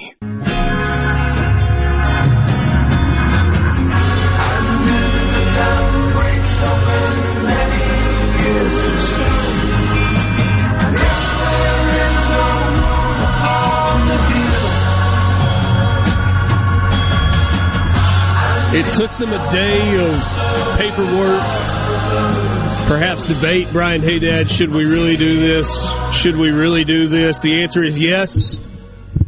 They really should do it. The Southeastern Conference announced today that Vanderbilt will be fined for a violation of the league's access to competition area policy due to fans entering the court following the basketball game against Tennessee on February 8th. Vanderbilt will incur a fine of $250,000 for a fourth offense under the league's access to competition area policy. That's just the credit card limit for uh, one of the kids that stormed the court's dad. So we'll cover that Well, quickly. That's one that baseball player who won't get a full scholarship now. It's a lot of money for a notoriously cheap athletics department. True. It just every time this subject gets brought up, I, I can't help but wonder why they've chosen this route to go down. It is one of the few things that makes college sports college sports. If New Orleans beats Cleveland tonight on a, a last second three, guess what doesn't happen? Court storming. They'll high five each other, shake hands with their friends on the other team, go to the locker room and go home. Yeah. Why would you want to take that away from college sports without trying first to do something that will make it safer? Because we know poor Nick Saban feared for his life in Knoxville. So why would we not try something first to keep what is at the essence of college sports intact as opposed to trying to get rid of it? Doesn't it just it does not make sense to me. I would love to have sat down in those meetings and listened to those people explain why we need to take that out of the game. It's a liability. Driving a car to work is a liability. I, I understand that. I, I understand that. But universities in the conference don't want to face a multi million dollar lawsuit because somebody got trampled and killed on a football field in a court storming deal. A, a field storming, field rushing incident. I mean, that, that, like it or not, that's the answer. Now, why the Big 12 or the Big 10 or the Pac 12 or whatever haven't instituted a similar policy, I guess that's up for debate. But, but the answer is liability. And before you kind of, uh, not you, I'm like collectively roll your eyes at the idea of somebody dying in one of those scenarios, just look at some of the European soccer stuff from, from years gone by. It's awful because it turns into a mob. I'm with you, man. It looks awesome. The visuals from Knoxville when Tennessee beat Alabama were spectacular. They were great. And you can do it. You're just going to get fined for it. But because that rule is in place, the SEC at the conference level and Tennessee at the local level can say, look, we, we've done everything we can to prevent this from happening. We we can't be held liable. That's the rationale behind it. Yeah, I mean, it's just uh, how many decades? I don't know when the first field or court storming was, but ha- has anything like that happened? Well, it has in European soccer, and I mean, every time it happens, somebody gets pretty significantly hurt. I know a guy that like did went on the field for an Ole Miss Alabama thing and like severe leg break, You know- surgery, whole deal. That's a risk you assume when you run onto the field with a thousand people. I, I, I mean, I, it just why on earth are we holding people accountable for other people's decisions that had nothing to do with it? It's crazy. It, it- it's just it's bizarro world. Like because things happen in European soccer, they shoot off fireworks inside of the stadium in European Well, soccer games. That's not happening around here. McDonald's have to pay somebody multiple million dollars because they spilled a hot cup of coffee on themselves. Because I nobody mean, has a spine. We That- live in a litigious world. we we need more judges with spines. I guess. That, I mean, I guess that's the answer. Is I'm sorry, you spilt coffee on yourself, and you want the coffee maker to pay for that? You're an idiot. Case dismissed. Like we need more of that in our society. You ran on the field with a few thou- on a football field with a few thousand other people, and you got trampled and hurt your leg. That's what you get when you run on the field with a few thousand people. Case dismissed. That's what we need. And yet, And I guess we don't get it. and yet, who got the? Um, if, if we are taking Ross Dellenger's projected permanent opponents as gospel, which we're not, we, we know their projections. Who got the most difficult assignment? Auburn. Alabama, Georgia, South Carolina. Yeah. I mean, they got all they got the two best teams. Nobody else has Alabama and Georgia. And then when you go to Columbia, you go into a hornet's nest every time. Yeah. Yeah. Whew. A&M gets LSU, Texas, Mississippi State. Texas gets Oklahoma, Texas A&M, Arkansas. Sports Talk Mississippi. Five o'clock hour. Coming up next. College football fix. That's how we'll start it off. Back to Sports Talk Mississippi Are you ready? on the Supertalk app, supertalk.fm, and always on your local Supertalk Mississippi station.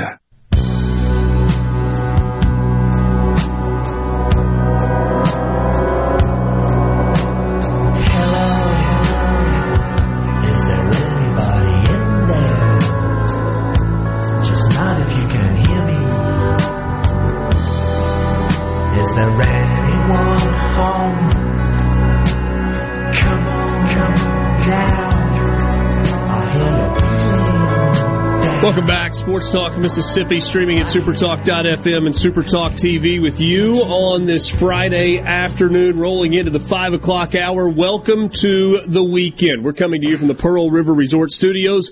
Pearl River Resort, the home of the sports book at the Golden Moon Casino, but so much more. Visit their website, pearlriverresort.com, and find out about everything that is happening in and around uh, the Golden Moon and the Silver Star Entertainment Options. March 4th coming up. Trace Adkins Live. That's at Center Stage in the Silver Star Convention Center. Tickets are on sale now. You can buy them online at pearlriverresort.com. You want to be a part of the conversation? Hope you'll join us on the C Spire text line at 601 879 4395. Again, 601 879 4395. Give your business the help that it needs through the authority team at C Spire. They can help you with all of your business IT needs. Visit them online at cspire.com slash business. That's cspire.com slash business. Normally, this is the time that we would bring you the college football fix. It's kind of what we did in the last hour, though. We're going to transition to a Food Friday and some baseball, but we will tell you that the college football fix that happened in the four o'clock hour is brought to you by Ford and your local Mississippi Ford dealers. You can log on every day to buyfordnow.com. Find out about the incentives, the savings, the uh, availability of vehicles in your area. That's at buyfordnow.com. But don't you dare stop there. Visit your local Mississippi Ford dealer and test drive one of their award winning vehicles, including the 2023 F 150, 46 straight years. That is how long that um, the F 150 has been the best selling truck in America. So, we did not get to this yesterday, but we got the coaches poll, SEC coaches poll. There's a bad snub and, and not the order of finish. And and yeah, it's going to be a super homer pick, but when you look at I the agree. numbers, there's a bad snub here. Yeah, we'll we'll get to that in just a second. Um, SEC Eastern Division, SEC Western Division, overall champion, first and second team, all conference. That's what you got from the coaches. So first of all, pick to win the East, Tennessee.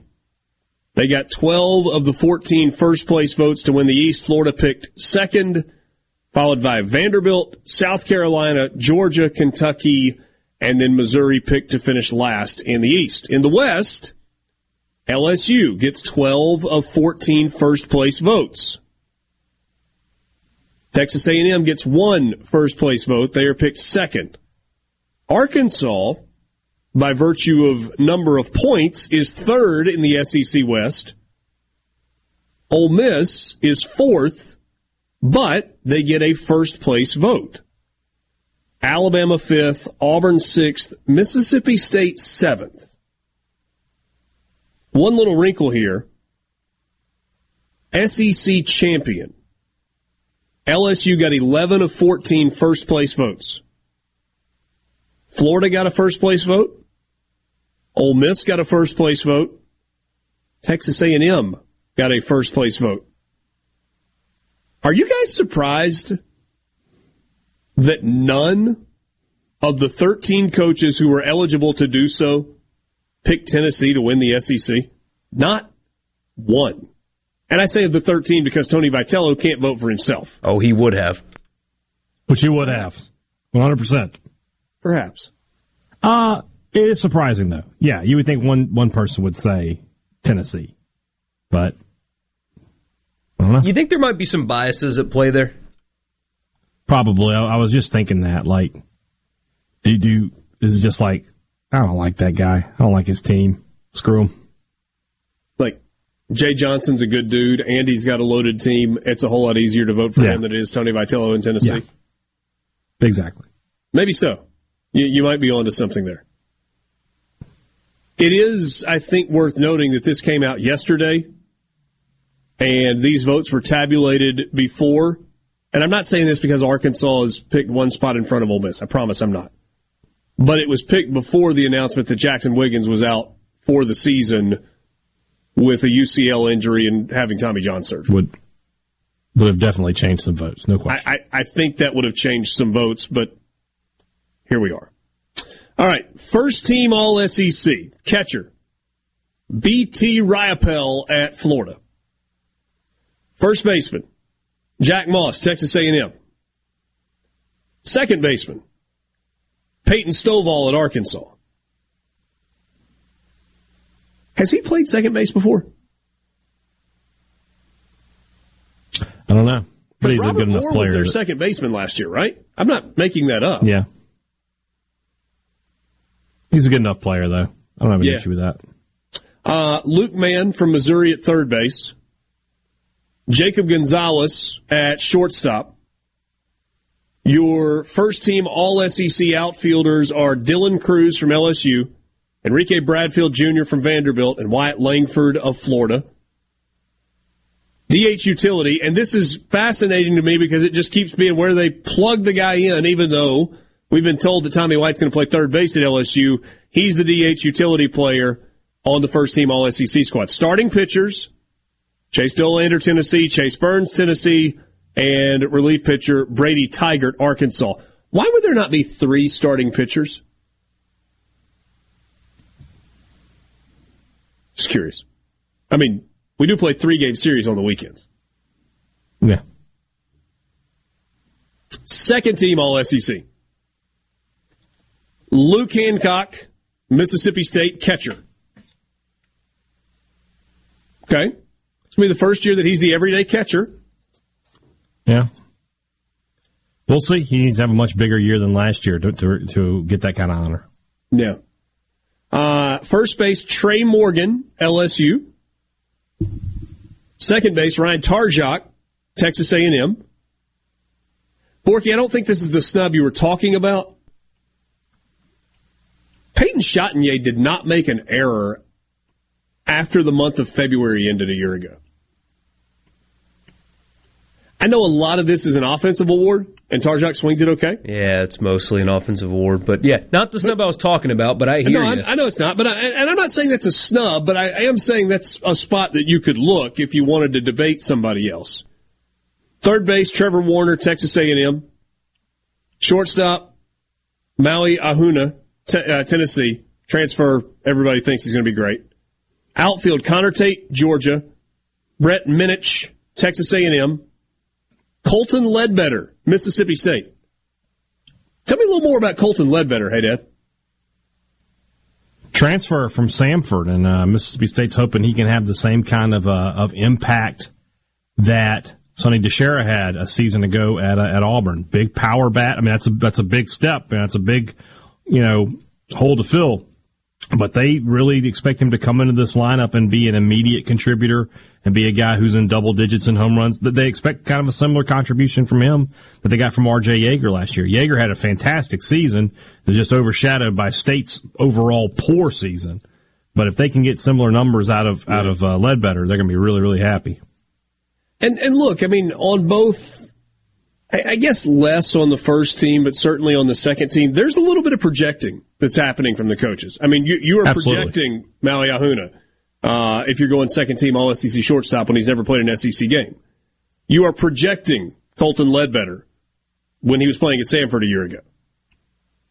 Austin Bost at uh, Bost or Bost, I can't remember. Bost, I think maybe at Texas A&M as the DH utility, and then your second team starting pitchers: Carter Holton, Vanderbilt, Hurston Waldrop, Florida, Paul Skenes, LSU, relief pitcher Camden Sewell, Tennessee.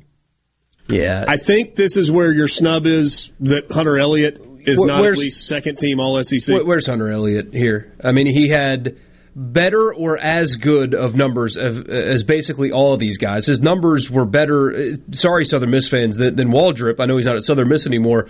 Uh, and Waldrop played in a significantly lesser league. A guy that had equal or better numbers than pretty much every guy that made it in front of him, who was also dominant in his team's run to the national championship, doesn't get mentioned before the Southern Miss transfer that had worse numbers? Uh, I don't understand it. And and didn't they pitch against each other in Game Two of the Super Regional? And one was flawless, and the other not so much. Now, I, it, it, it's different bats and all that, but still, I just Yeah, no, I get it.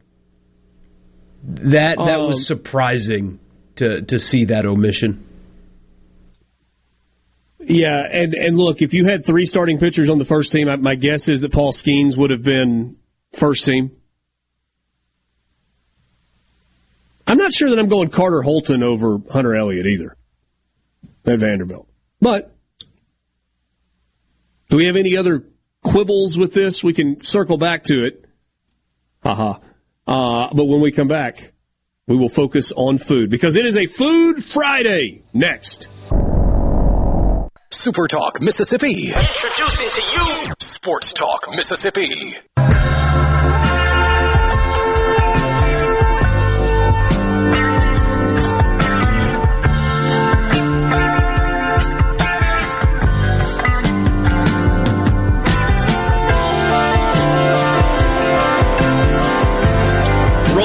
This Friday afternoon with you on Sports Talk Mississippi. Richard Cross, Brian Hadad, and Michael Borky in the Pearl River Resort Studios. It is 20 minutes after 5 on a Friday afternoon. That can mean only one thing. It is now officially a Food Friday.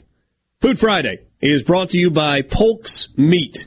You can find them online at polksmeat.com. And when you go to the grocery store, be sure that you are looking for the Polk's Meat products. It's that distinctive yellow and blue packaging, and it's just plain good. Um, I got to go and uh, restock on some uh, Polk's meat to uh, make a sausage and cheese tray for a Super Bowl party that we are going to on Sunday. Looking forward to that, and may grab some other stuff to uh, go on the grill as well. Uh, when you visit your local grocery store, though, look for the Polk's meat packaging, and if you can't find it, find the manager of the meat department and ask them nicely. I mean, don't be rude about it. Just be like, hey, can, can, can I make a suggestion? We've got a Mississippi company that has awesome product, fantastic product. They've got great Cajun smoked sausage and garlic and green onion sausage and original smoked sausage, and you don't carry it. How about we start carrying that? And maybe they will. And if they don't, you can shop somewhere else. Polk's Meat. No buts about it, folks. Picky people pick Polk's. Super Bowl weekend. We talked yesterday with Elizabeth Heiskell about some ideas. What guys are uh, are you planning? Is it a Super Bowl party theme kind of cooking weekend, or is it a normal kind of cooking weekend for you? What What are we doing? Hey, Dad, you're first. I'm first. It's just a normal kind of cooking weekend because you know I'm not I don't have anybody over or anything. Uh, but I'm doing a pork belly on uh, on Sunday. Ooh, gonna, yeah. I got a uh, got a, about a half of a pork belly, about a four and a half five pounder. Uh, I've, I'm I'm gonna I, I was wanting a spicy sweet kind of rub, so I'm gonna create one using two current rubs that I have from my friends Peanut at butter Meat jelly? Church. Oh No, no. Uh, I might make a peanut butter and pork belly sandwich though at some point. Um, but I'm going to take. I mean, my grandfather loved peanut butter and bacon. That's that was his that was his go to. Hmm. Okay. Um. Oh yeah, it's good. But anyway, I have the uh, the Meat Church Holy Voodoo, and I have the Meat Church Texas Sugar. So we're going to combine those to make Voodoo Sugar, and put that on there, and sort of a nice spicy sweet kind of crust on the outside. Yeah. And uh, yeah, that's what I'm doing.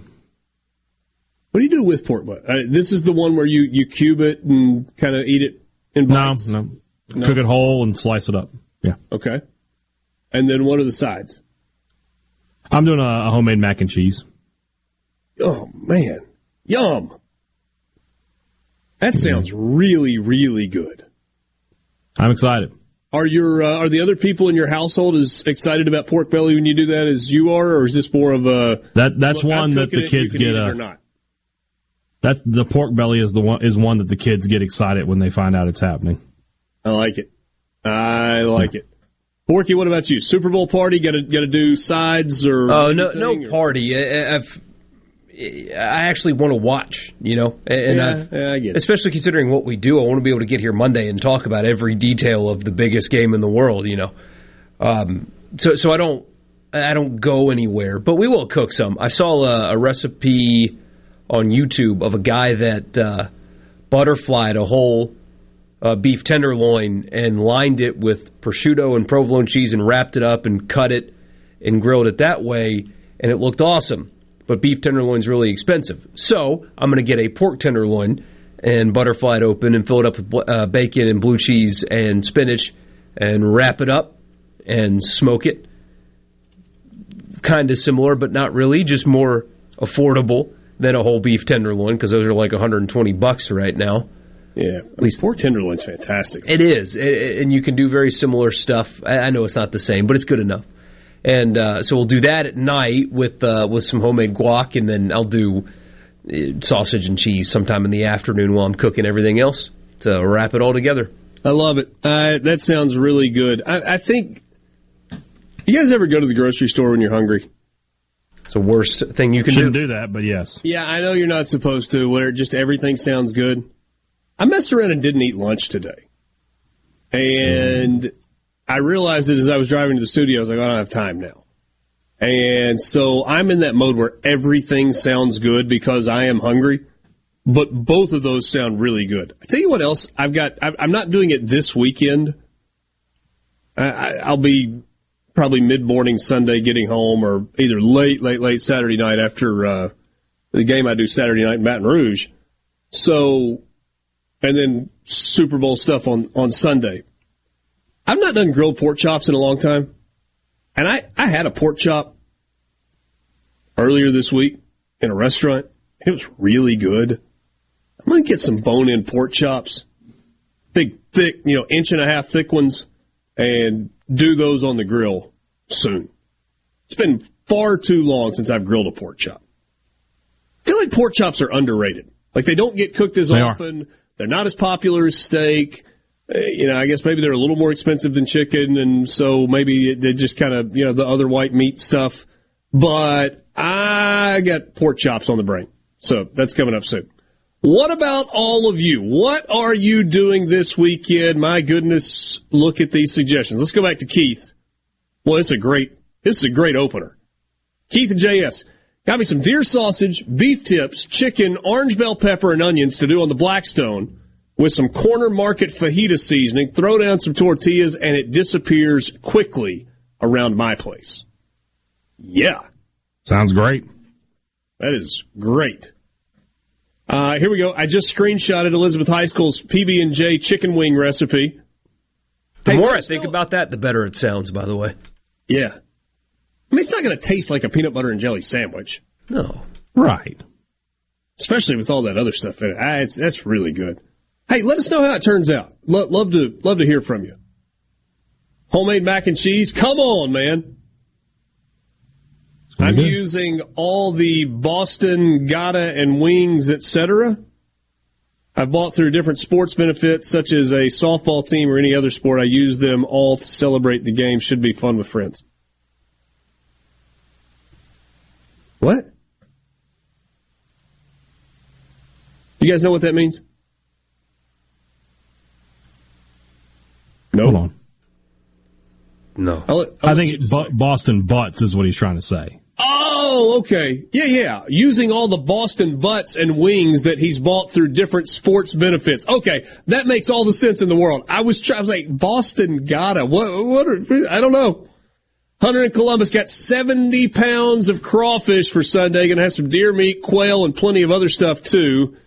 Uh, cocktails will be involved, he says. Vance, Polk's Cajun sausage, chicken wings, and roasted Brussels sprouts. He says, nothing better, boys. That sounds great. Austin, down on the coast in Gulfport, whole smoked choice ribeye, done like a prime rib with SPG brought up to medium rare. I like it. Pork belly makes good crackling. Is that what we're talking about? Reed and, uh, Red in Lumberton?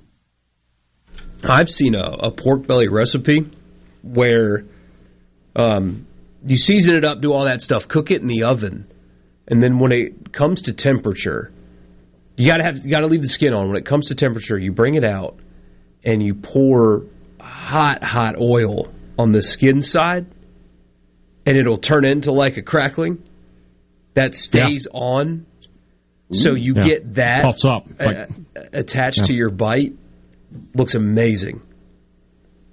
Because you a can't do that mine- smoking it. You can't do that doing it. Any, you've got to do it that way, or else the skin's not going to end up like that and stay on.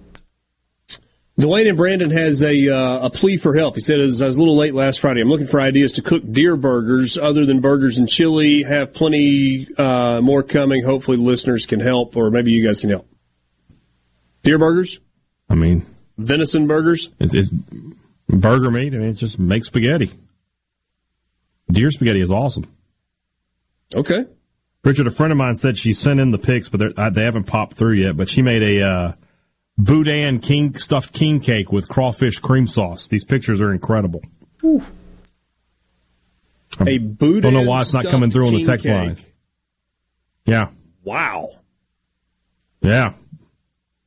we're running out of time. Eh, they- they- look, you you are sending us so many of your plans. Then we are going to uh, we're going to continue this on the other side of this. Ah, Sports that's a great Mississippi.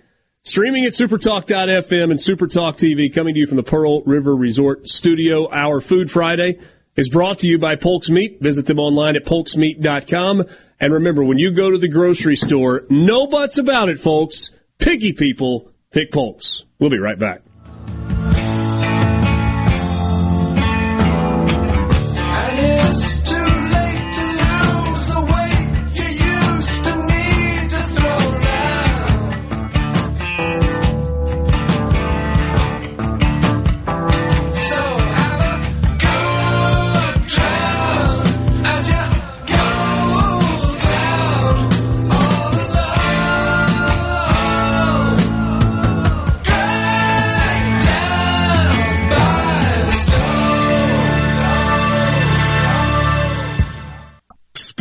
Mississippi continues.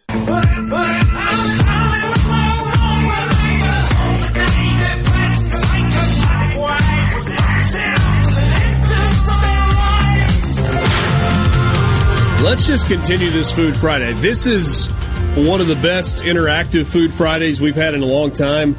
And some of the stuff that you guys are sending us is absolutely just sounds wonderful. Hey, Dad, I told you I was hungry.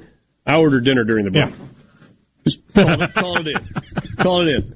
Got an order of bolognese, spaghetti, and two big, like, fist-sized meatballs, uh, a simple salad, and two orders of butterbean hummus. You're good to go. Come, uh, from Tarask. Buddy of mine's got a restaurant in Oxford. It is, oh, so good. You can eat there, but it's great for carry out too. Anyway. Um, all right. So here we go. We got the barbecue pork chops before the break. How about this one? Duroc pork chops. I asked Michael Borky, what is Duroc? He said he didn't know. So Google was my friend and I learned something today. Duroc pork boasts superior marbling and increased intramuscular fat to lend itself to naturally juicier, more tender product. It is at the top of the pork pyramid. Now, am I mispronouncing? It's like the it? wagyu of pork. No, you're you're good. Okay. I was just sad you didn't ask me. I knew what it was. Well, I was my mic wasn't open to you during the break. I would have. I'm just saying, bro. Just saying. Uh, there we go. Good text. So, yes, very good text. Elizabeth Heiskell could make an old boot taste good. You might not be lying. Pat in Oxford. Crawfish, crawfish, crawfish with all the sides. We're kind of to that time of year, aren't we? Uh, hey, Dad, would you be willing to disclose your mac and cheese recipe? Yeah, sure. You just open the box of Kraft. No, I'm just kidding. Uh, You like the powder You or know, the I do- cheese? if I'm going that way, I want the shells and cheese. I want the the the, the squeezed cheese. Um, I always like. I have different stuff I do with mac. Like the mac I made when I brought to your house for Thanksgiving. I had never made that before. Never made that version of it before. It's but, quite good. You know, I just, I just, thank you. I just make a, a cheese sauce. You know, milk and cream. Melt your Velveeta in there or whatever cheese you're going to use. Velveeta is just that's that's the best cheese for macaroni and cheese. And then I'll add some cheddar, some pepper jack, season it up a little bit. I usually put like some Cavenders in there. I think that's a good seasoning for mac and cheese for whatever reason. Maybe a little shot of hot sauce. Stir it up, and then if you want to bake it in the oven, great. But if not, you can just pour it over and let it thicken up, and you're good to go. Uh, Chris in Boonville is curious about equipment. Borky, hey Dad, what do you guys smoke with, smoker wise? I'm just on the old Weber kettle. On an egg. Man says he ain't got no money. He's out there grilling on the big green egg, though. Wedding present. Yeah, I'm an egg fan. I- although I don't smoke a lot. I mean, there are a lot of people that constantly use that place setter so that they can do the indirect heat and can really kind of smoke and get it going around the food and you can kind of kind of temper down the heat. I, I don't do that. I usually cook on direct heat, generally speaking. And then, hey, Dad, how do you set up? You, you've talked about it before. How you set your Weber up for smoking? Do you go charcoal on one side? Yeah, I just do it one side charcoal, one side the meat, and then know tomorrow I want to keep it about 300, so I'll take the chimney and I'll fill it up somewhere between a third and a half full, and that, those coals, and that'll give me around 275, 300, and then it's just basically every 30 minutes or so you got to go out there and, and probably put three or four more coals on. And that'll I'll probably have to cook tomorrow for like four and a half hours if I had to guess. Maybe maybe close to five. We'll see what happens. There you go. Uh, let's see here. How about some speckled belly geese cooked in the crock pot until the meat falls apart with mushrooms, peppers, onions, and then make a little gravy and have some hoagies? I mean, yeah, I'll, I'll sure. Well, okay Never had goose Sue. before, but sure. Uh, spatchcock chicken tonight and gumbo for a cold tomorrow. Enjoy listening to the show. That is from Price.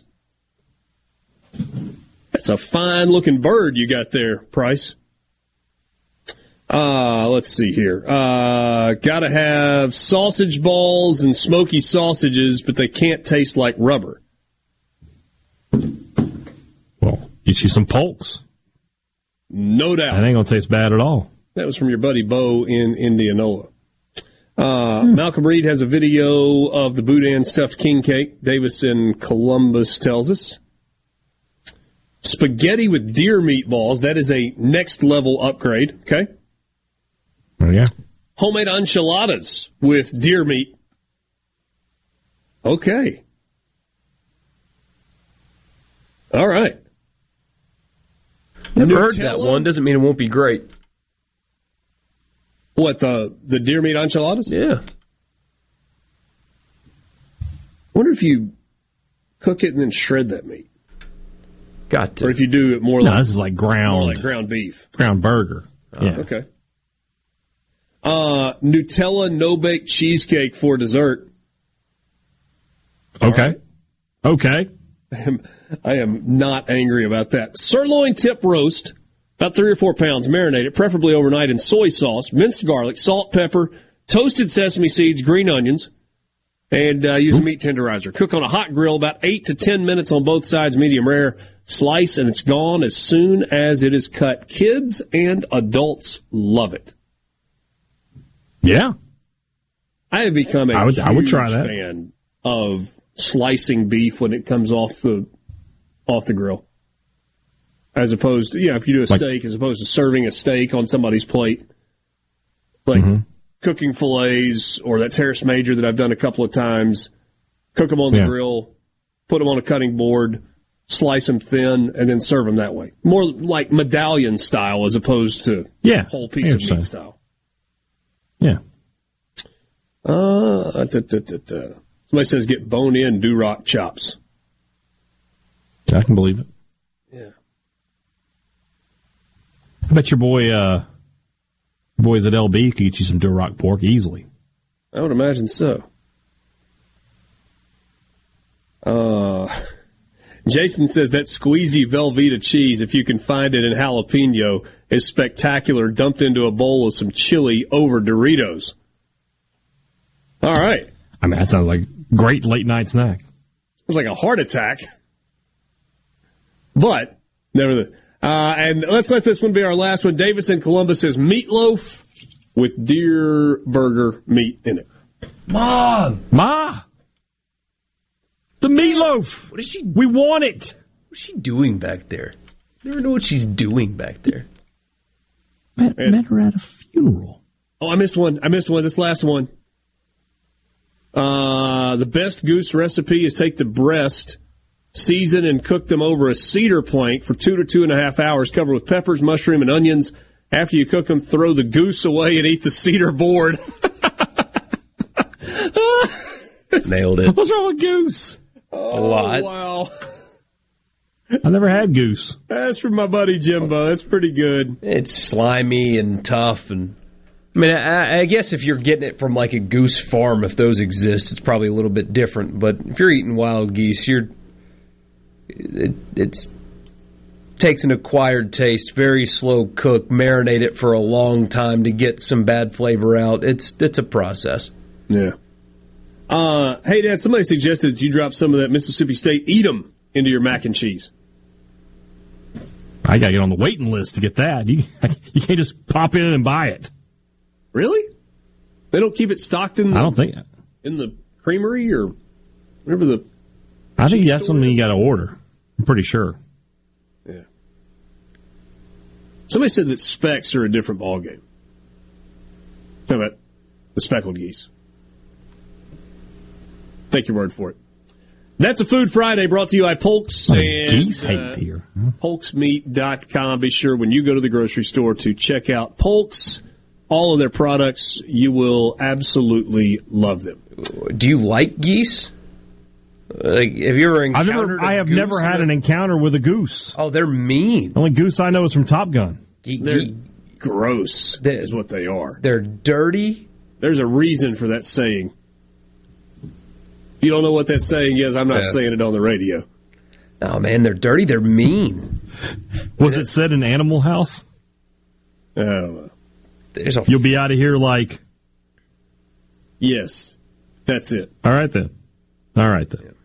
Now, there's a flock of them at the park by the house. They, they always hiss at the kids. Yeah. Like they don't back down. They'll just stick their tongues out and hiss at you like they're some kind of cobra. Like you don't have that many people that hunt geese, but I think the people that hunt geese should be given a like an extra award. Like thank you for ridding us of the what geese sound like. That was at 547, uh, Borky, if you'll cut that. Uh, I had no idea there, there was this, there was this war between man and geese. Yeah, man. I have been, uh, uh, on the sidelines. You can draw drive a golf cart right at one, and they'll just stick their wings out and hiss at you. Won't even move. Sports Talk Mississippi. We will put a bow on this edition of the show when we come back with you in the Pearl River Resort Studios. That's right after this. To one.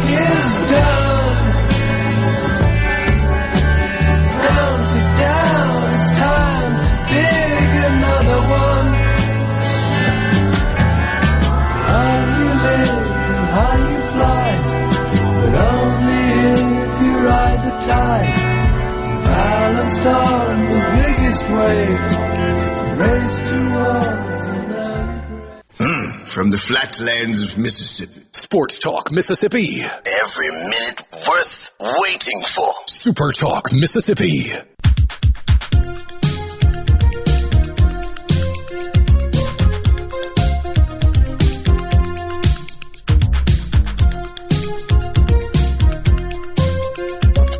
Last time with you on this Friday afternoon. Thanks for being with us. It is our last Friday without baseball until late June. You want to And count our last MLB Friday with football longer. until Labor Day. Yeah. Labor, the week before Labor Day. Yeah. It's a passing of the baton of sorts. Yeah. Of, of sorts. Hey, don't forget about the uh, Morgan Wallen ticket giveaway. You can register to win by stopping off at Southern Business Supply in Meridian, Watts Brothers in Columbia, or at Ramey's Market in Monticello, not to mention many other places. For the full list of places that you can register to win, go to supertalk.fm slash Morgan Wallen. Two sweet tickets to see Morgan Wallen at Vaught Hemingway Stadium on Sunday, April 23rd. Ticket giveaway brought to you by First South Farm Credit, King's Daughters Medical Center, Jumpstart Test Prep, and Toyota of Brookhaven. One thing that we have not talked about this afternoon is uh, basketball this weekend. Ole Miss and South Carolina tomorrow at noon at the uh, Pavilion. Rebels trying to make it two in a row after their win against Georgia on the road on um, ooh, what was it? It was Wednesday night, I think. Tuesday night. Tuesday. Tuesday night. Yeah. And uh, Mississippi State in Fayetteville to take on the Arkansas Razorbacks at Bud Walton. Five o'clock tip off. Uh, hey, Dad, tough ticket tomorrow night. Cheapest ticket to get I'm in sure. the door, hundred thirteen dollars in a Gonna be a good crowd. seat arena. That's going to be a good crowd, good atmosphere. Uh, we'll see what happens. If you'd like a little piece of betting advice, take the under. You like the under? Don't I even know what always like the under. is. You just like. I don't under. even need to know what it is. Just whatever it is, I'll take the under. That is not, however, the most expensive ticket in the SEC tomorrow. That happens on the plains. Auburn and Alabama. Auburn, having lost four of their last five. Alabama, 11 0 in the SEC. Get in the door price tomorrow at Neville Arena, $218. Basketball's college game day will be there tomorrow. They've got students camping out outside of the arena that started yesterday or last night, I think.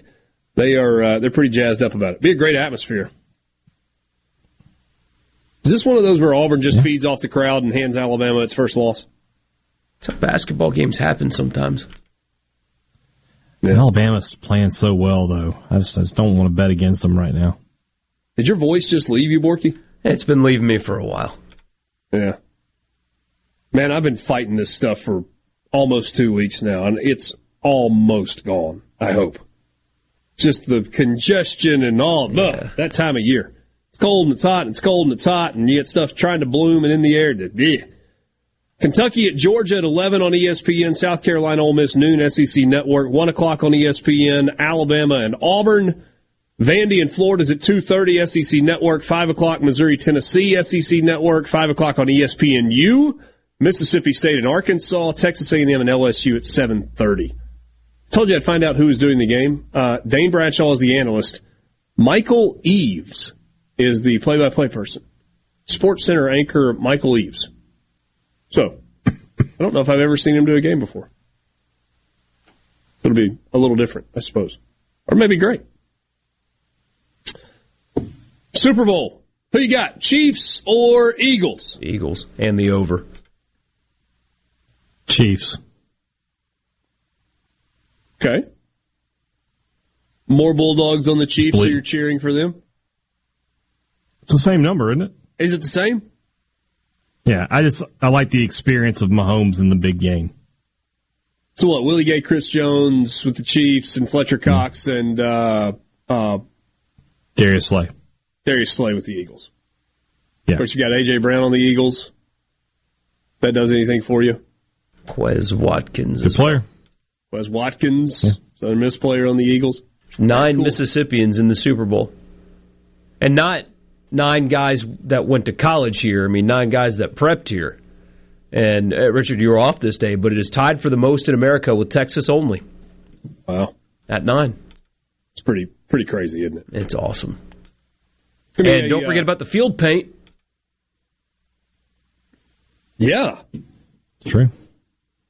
Our friends in Leland, right? Leland, world class, yeah, world class in Leland did the paint and the stencils and all that stuff, and then uh, a nation leading nine Mississippi players are going to be in the game, and that doesn't count Slay, for example, who prepped in Georgia, I believe, right? Georgia, That's correct. Yep. Yep. yeah. So it's even more than nine if you really want to get technical. Players with ties here. It's pretty good. It's going to be a fun weekend. Enjoy the Super Bowl. Enjoy the basketball. Last weekend without college baseball. Maybe you can get a little family time in, a little grill time, and we will reconvene right here at 3 o'clock on Monday afternoon. For Michael Borky and Brian Hadad in the Pearl River Resort Studios, I'm Richard Cross. Have a great weekend.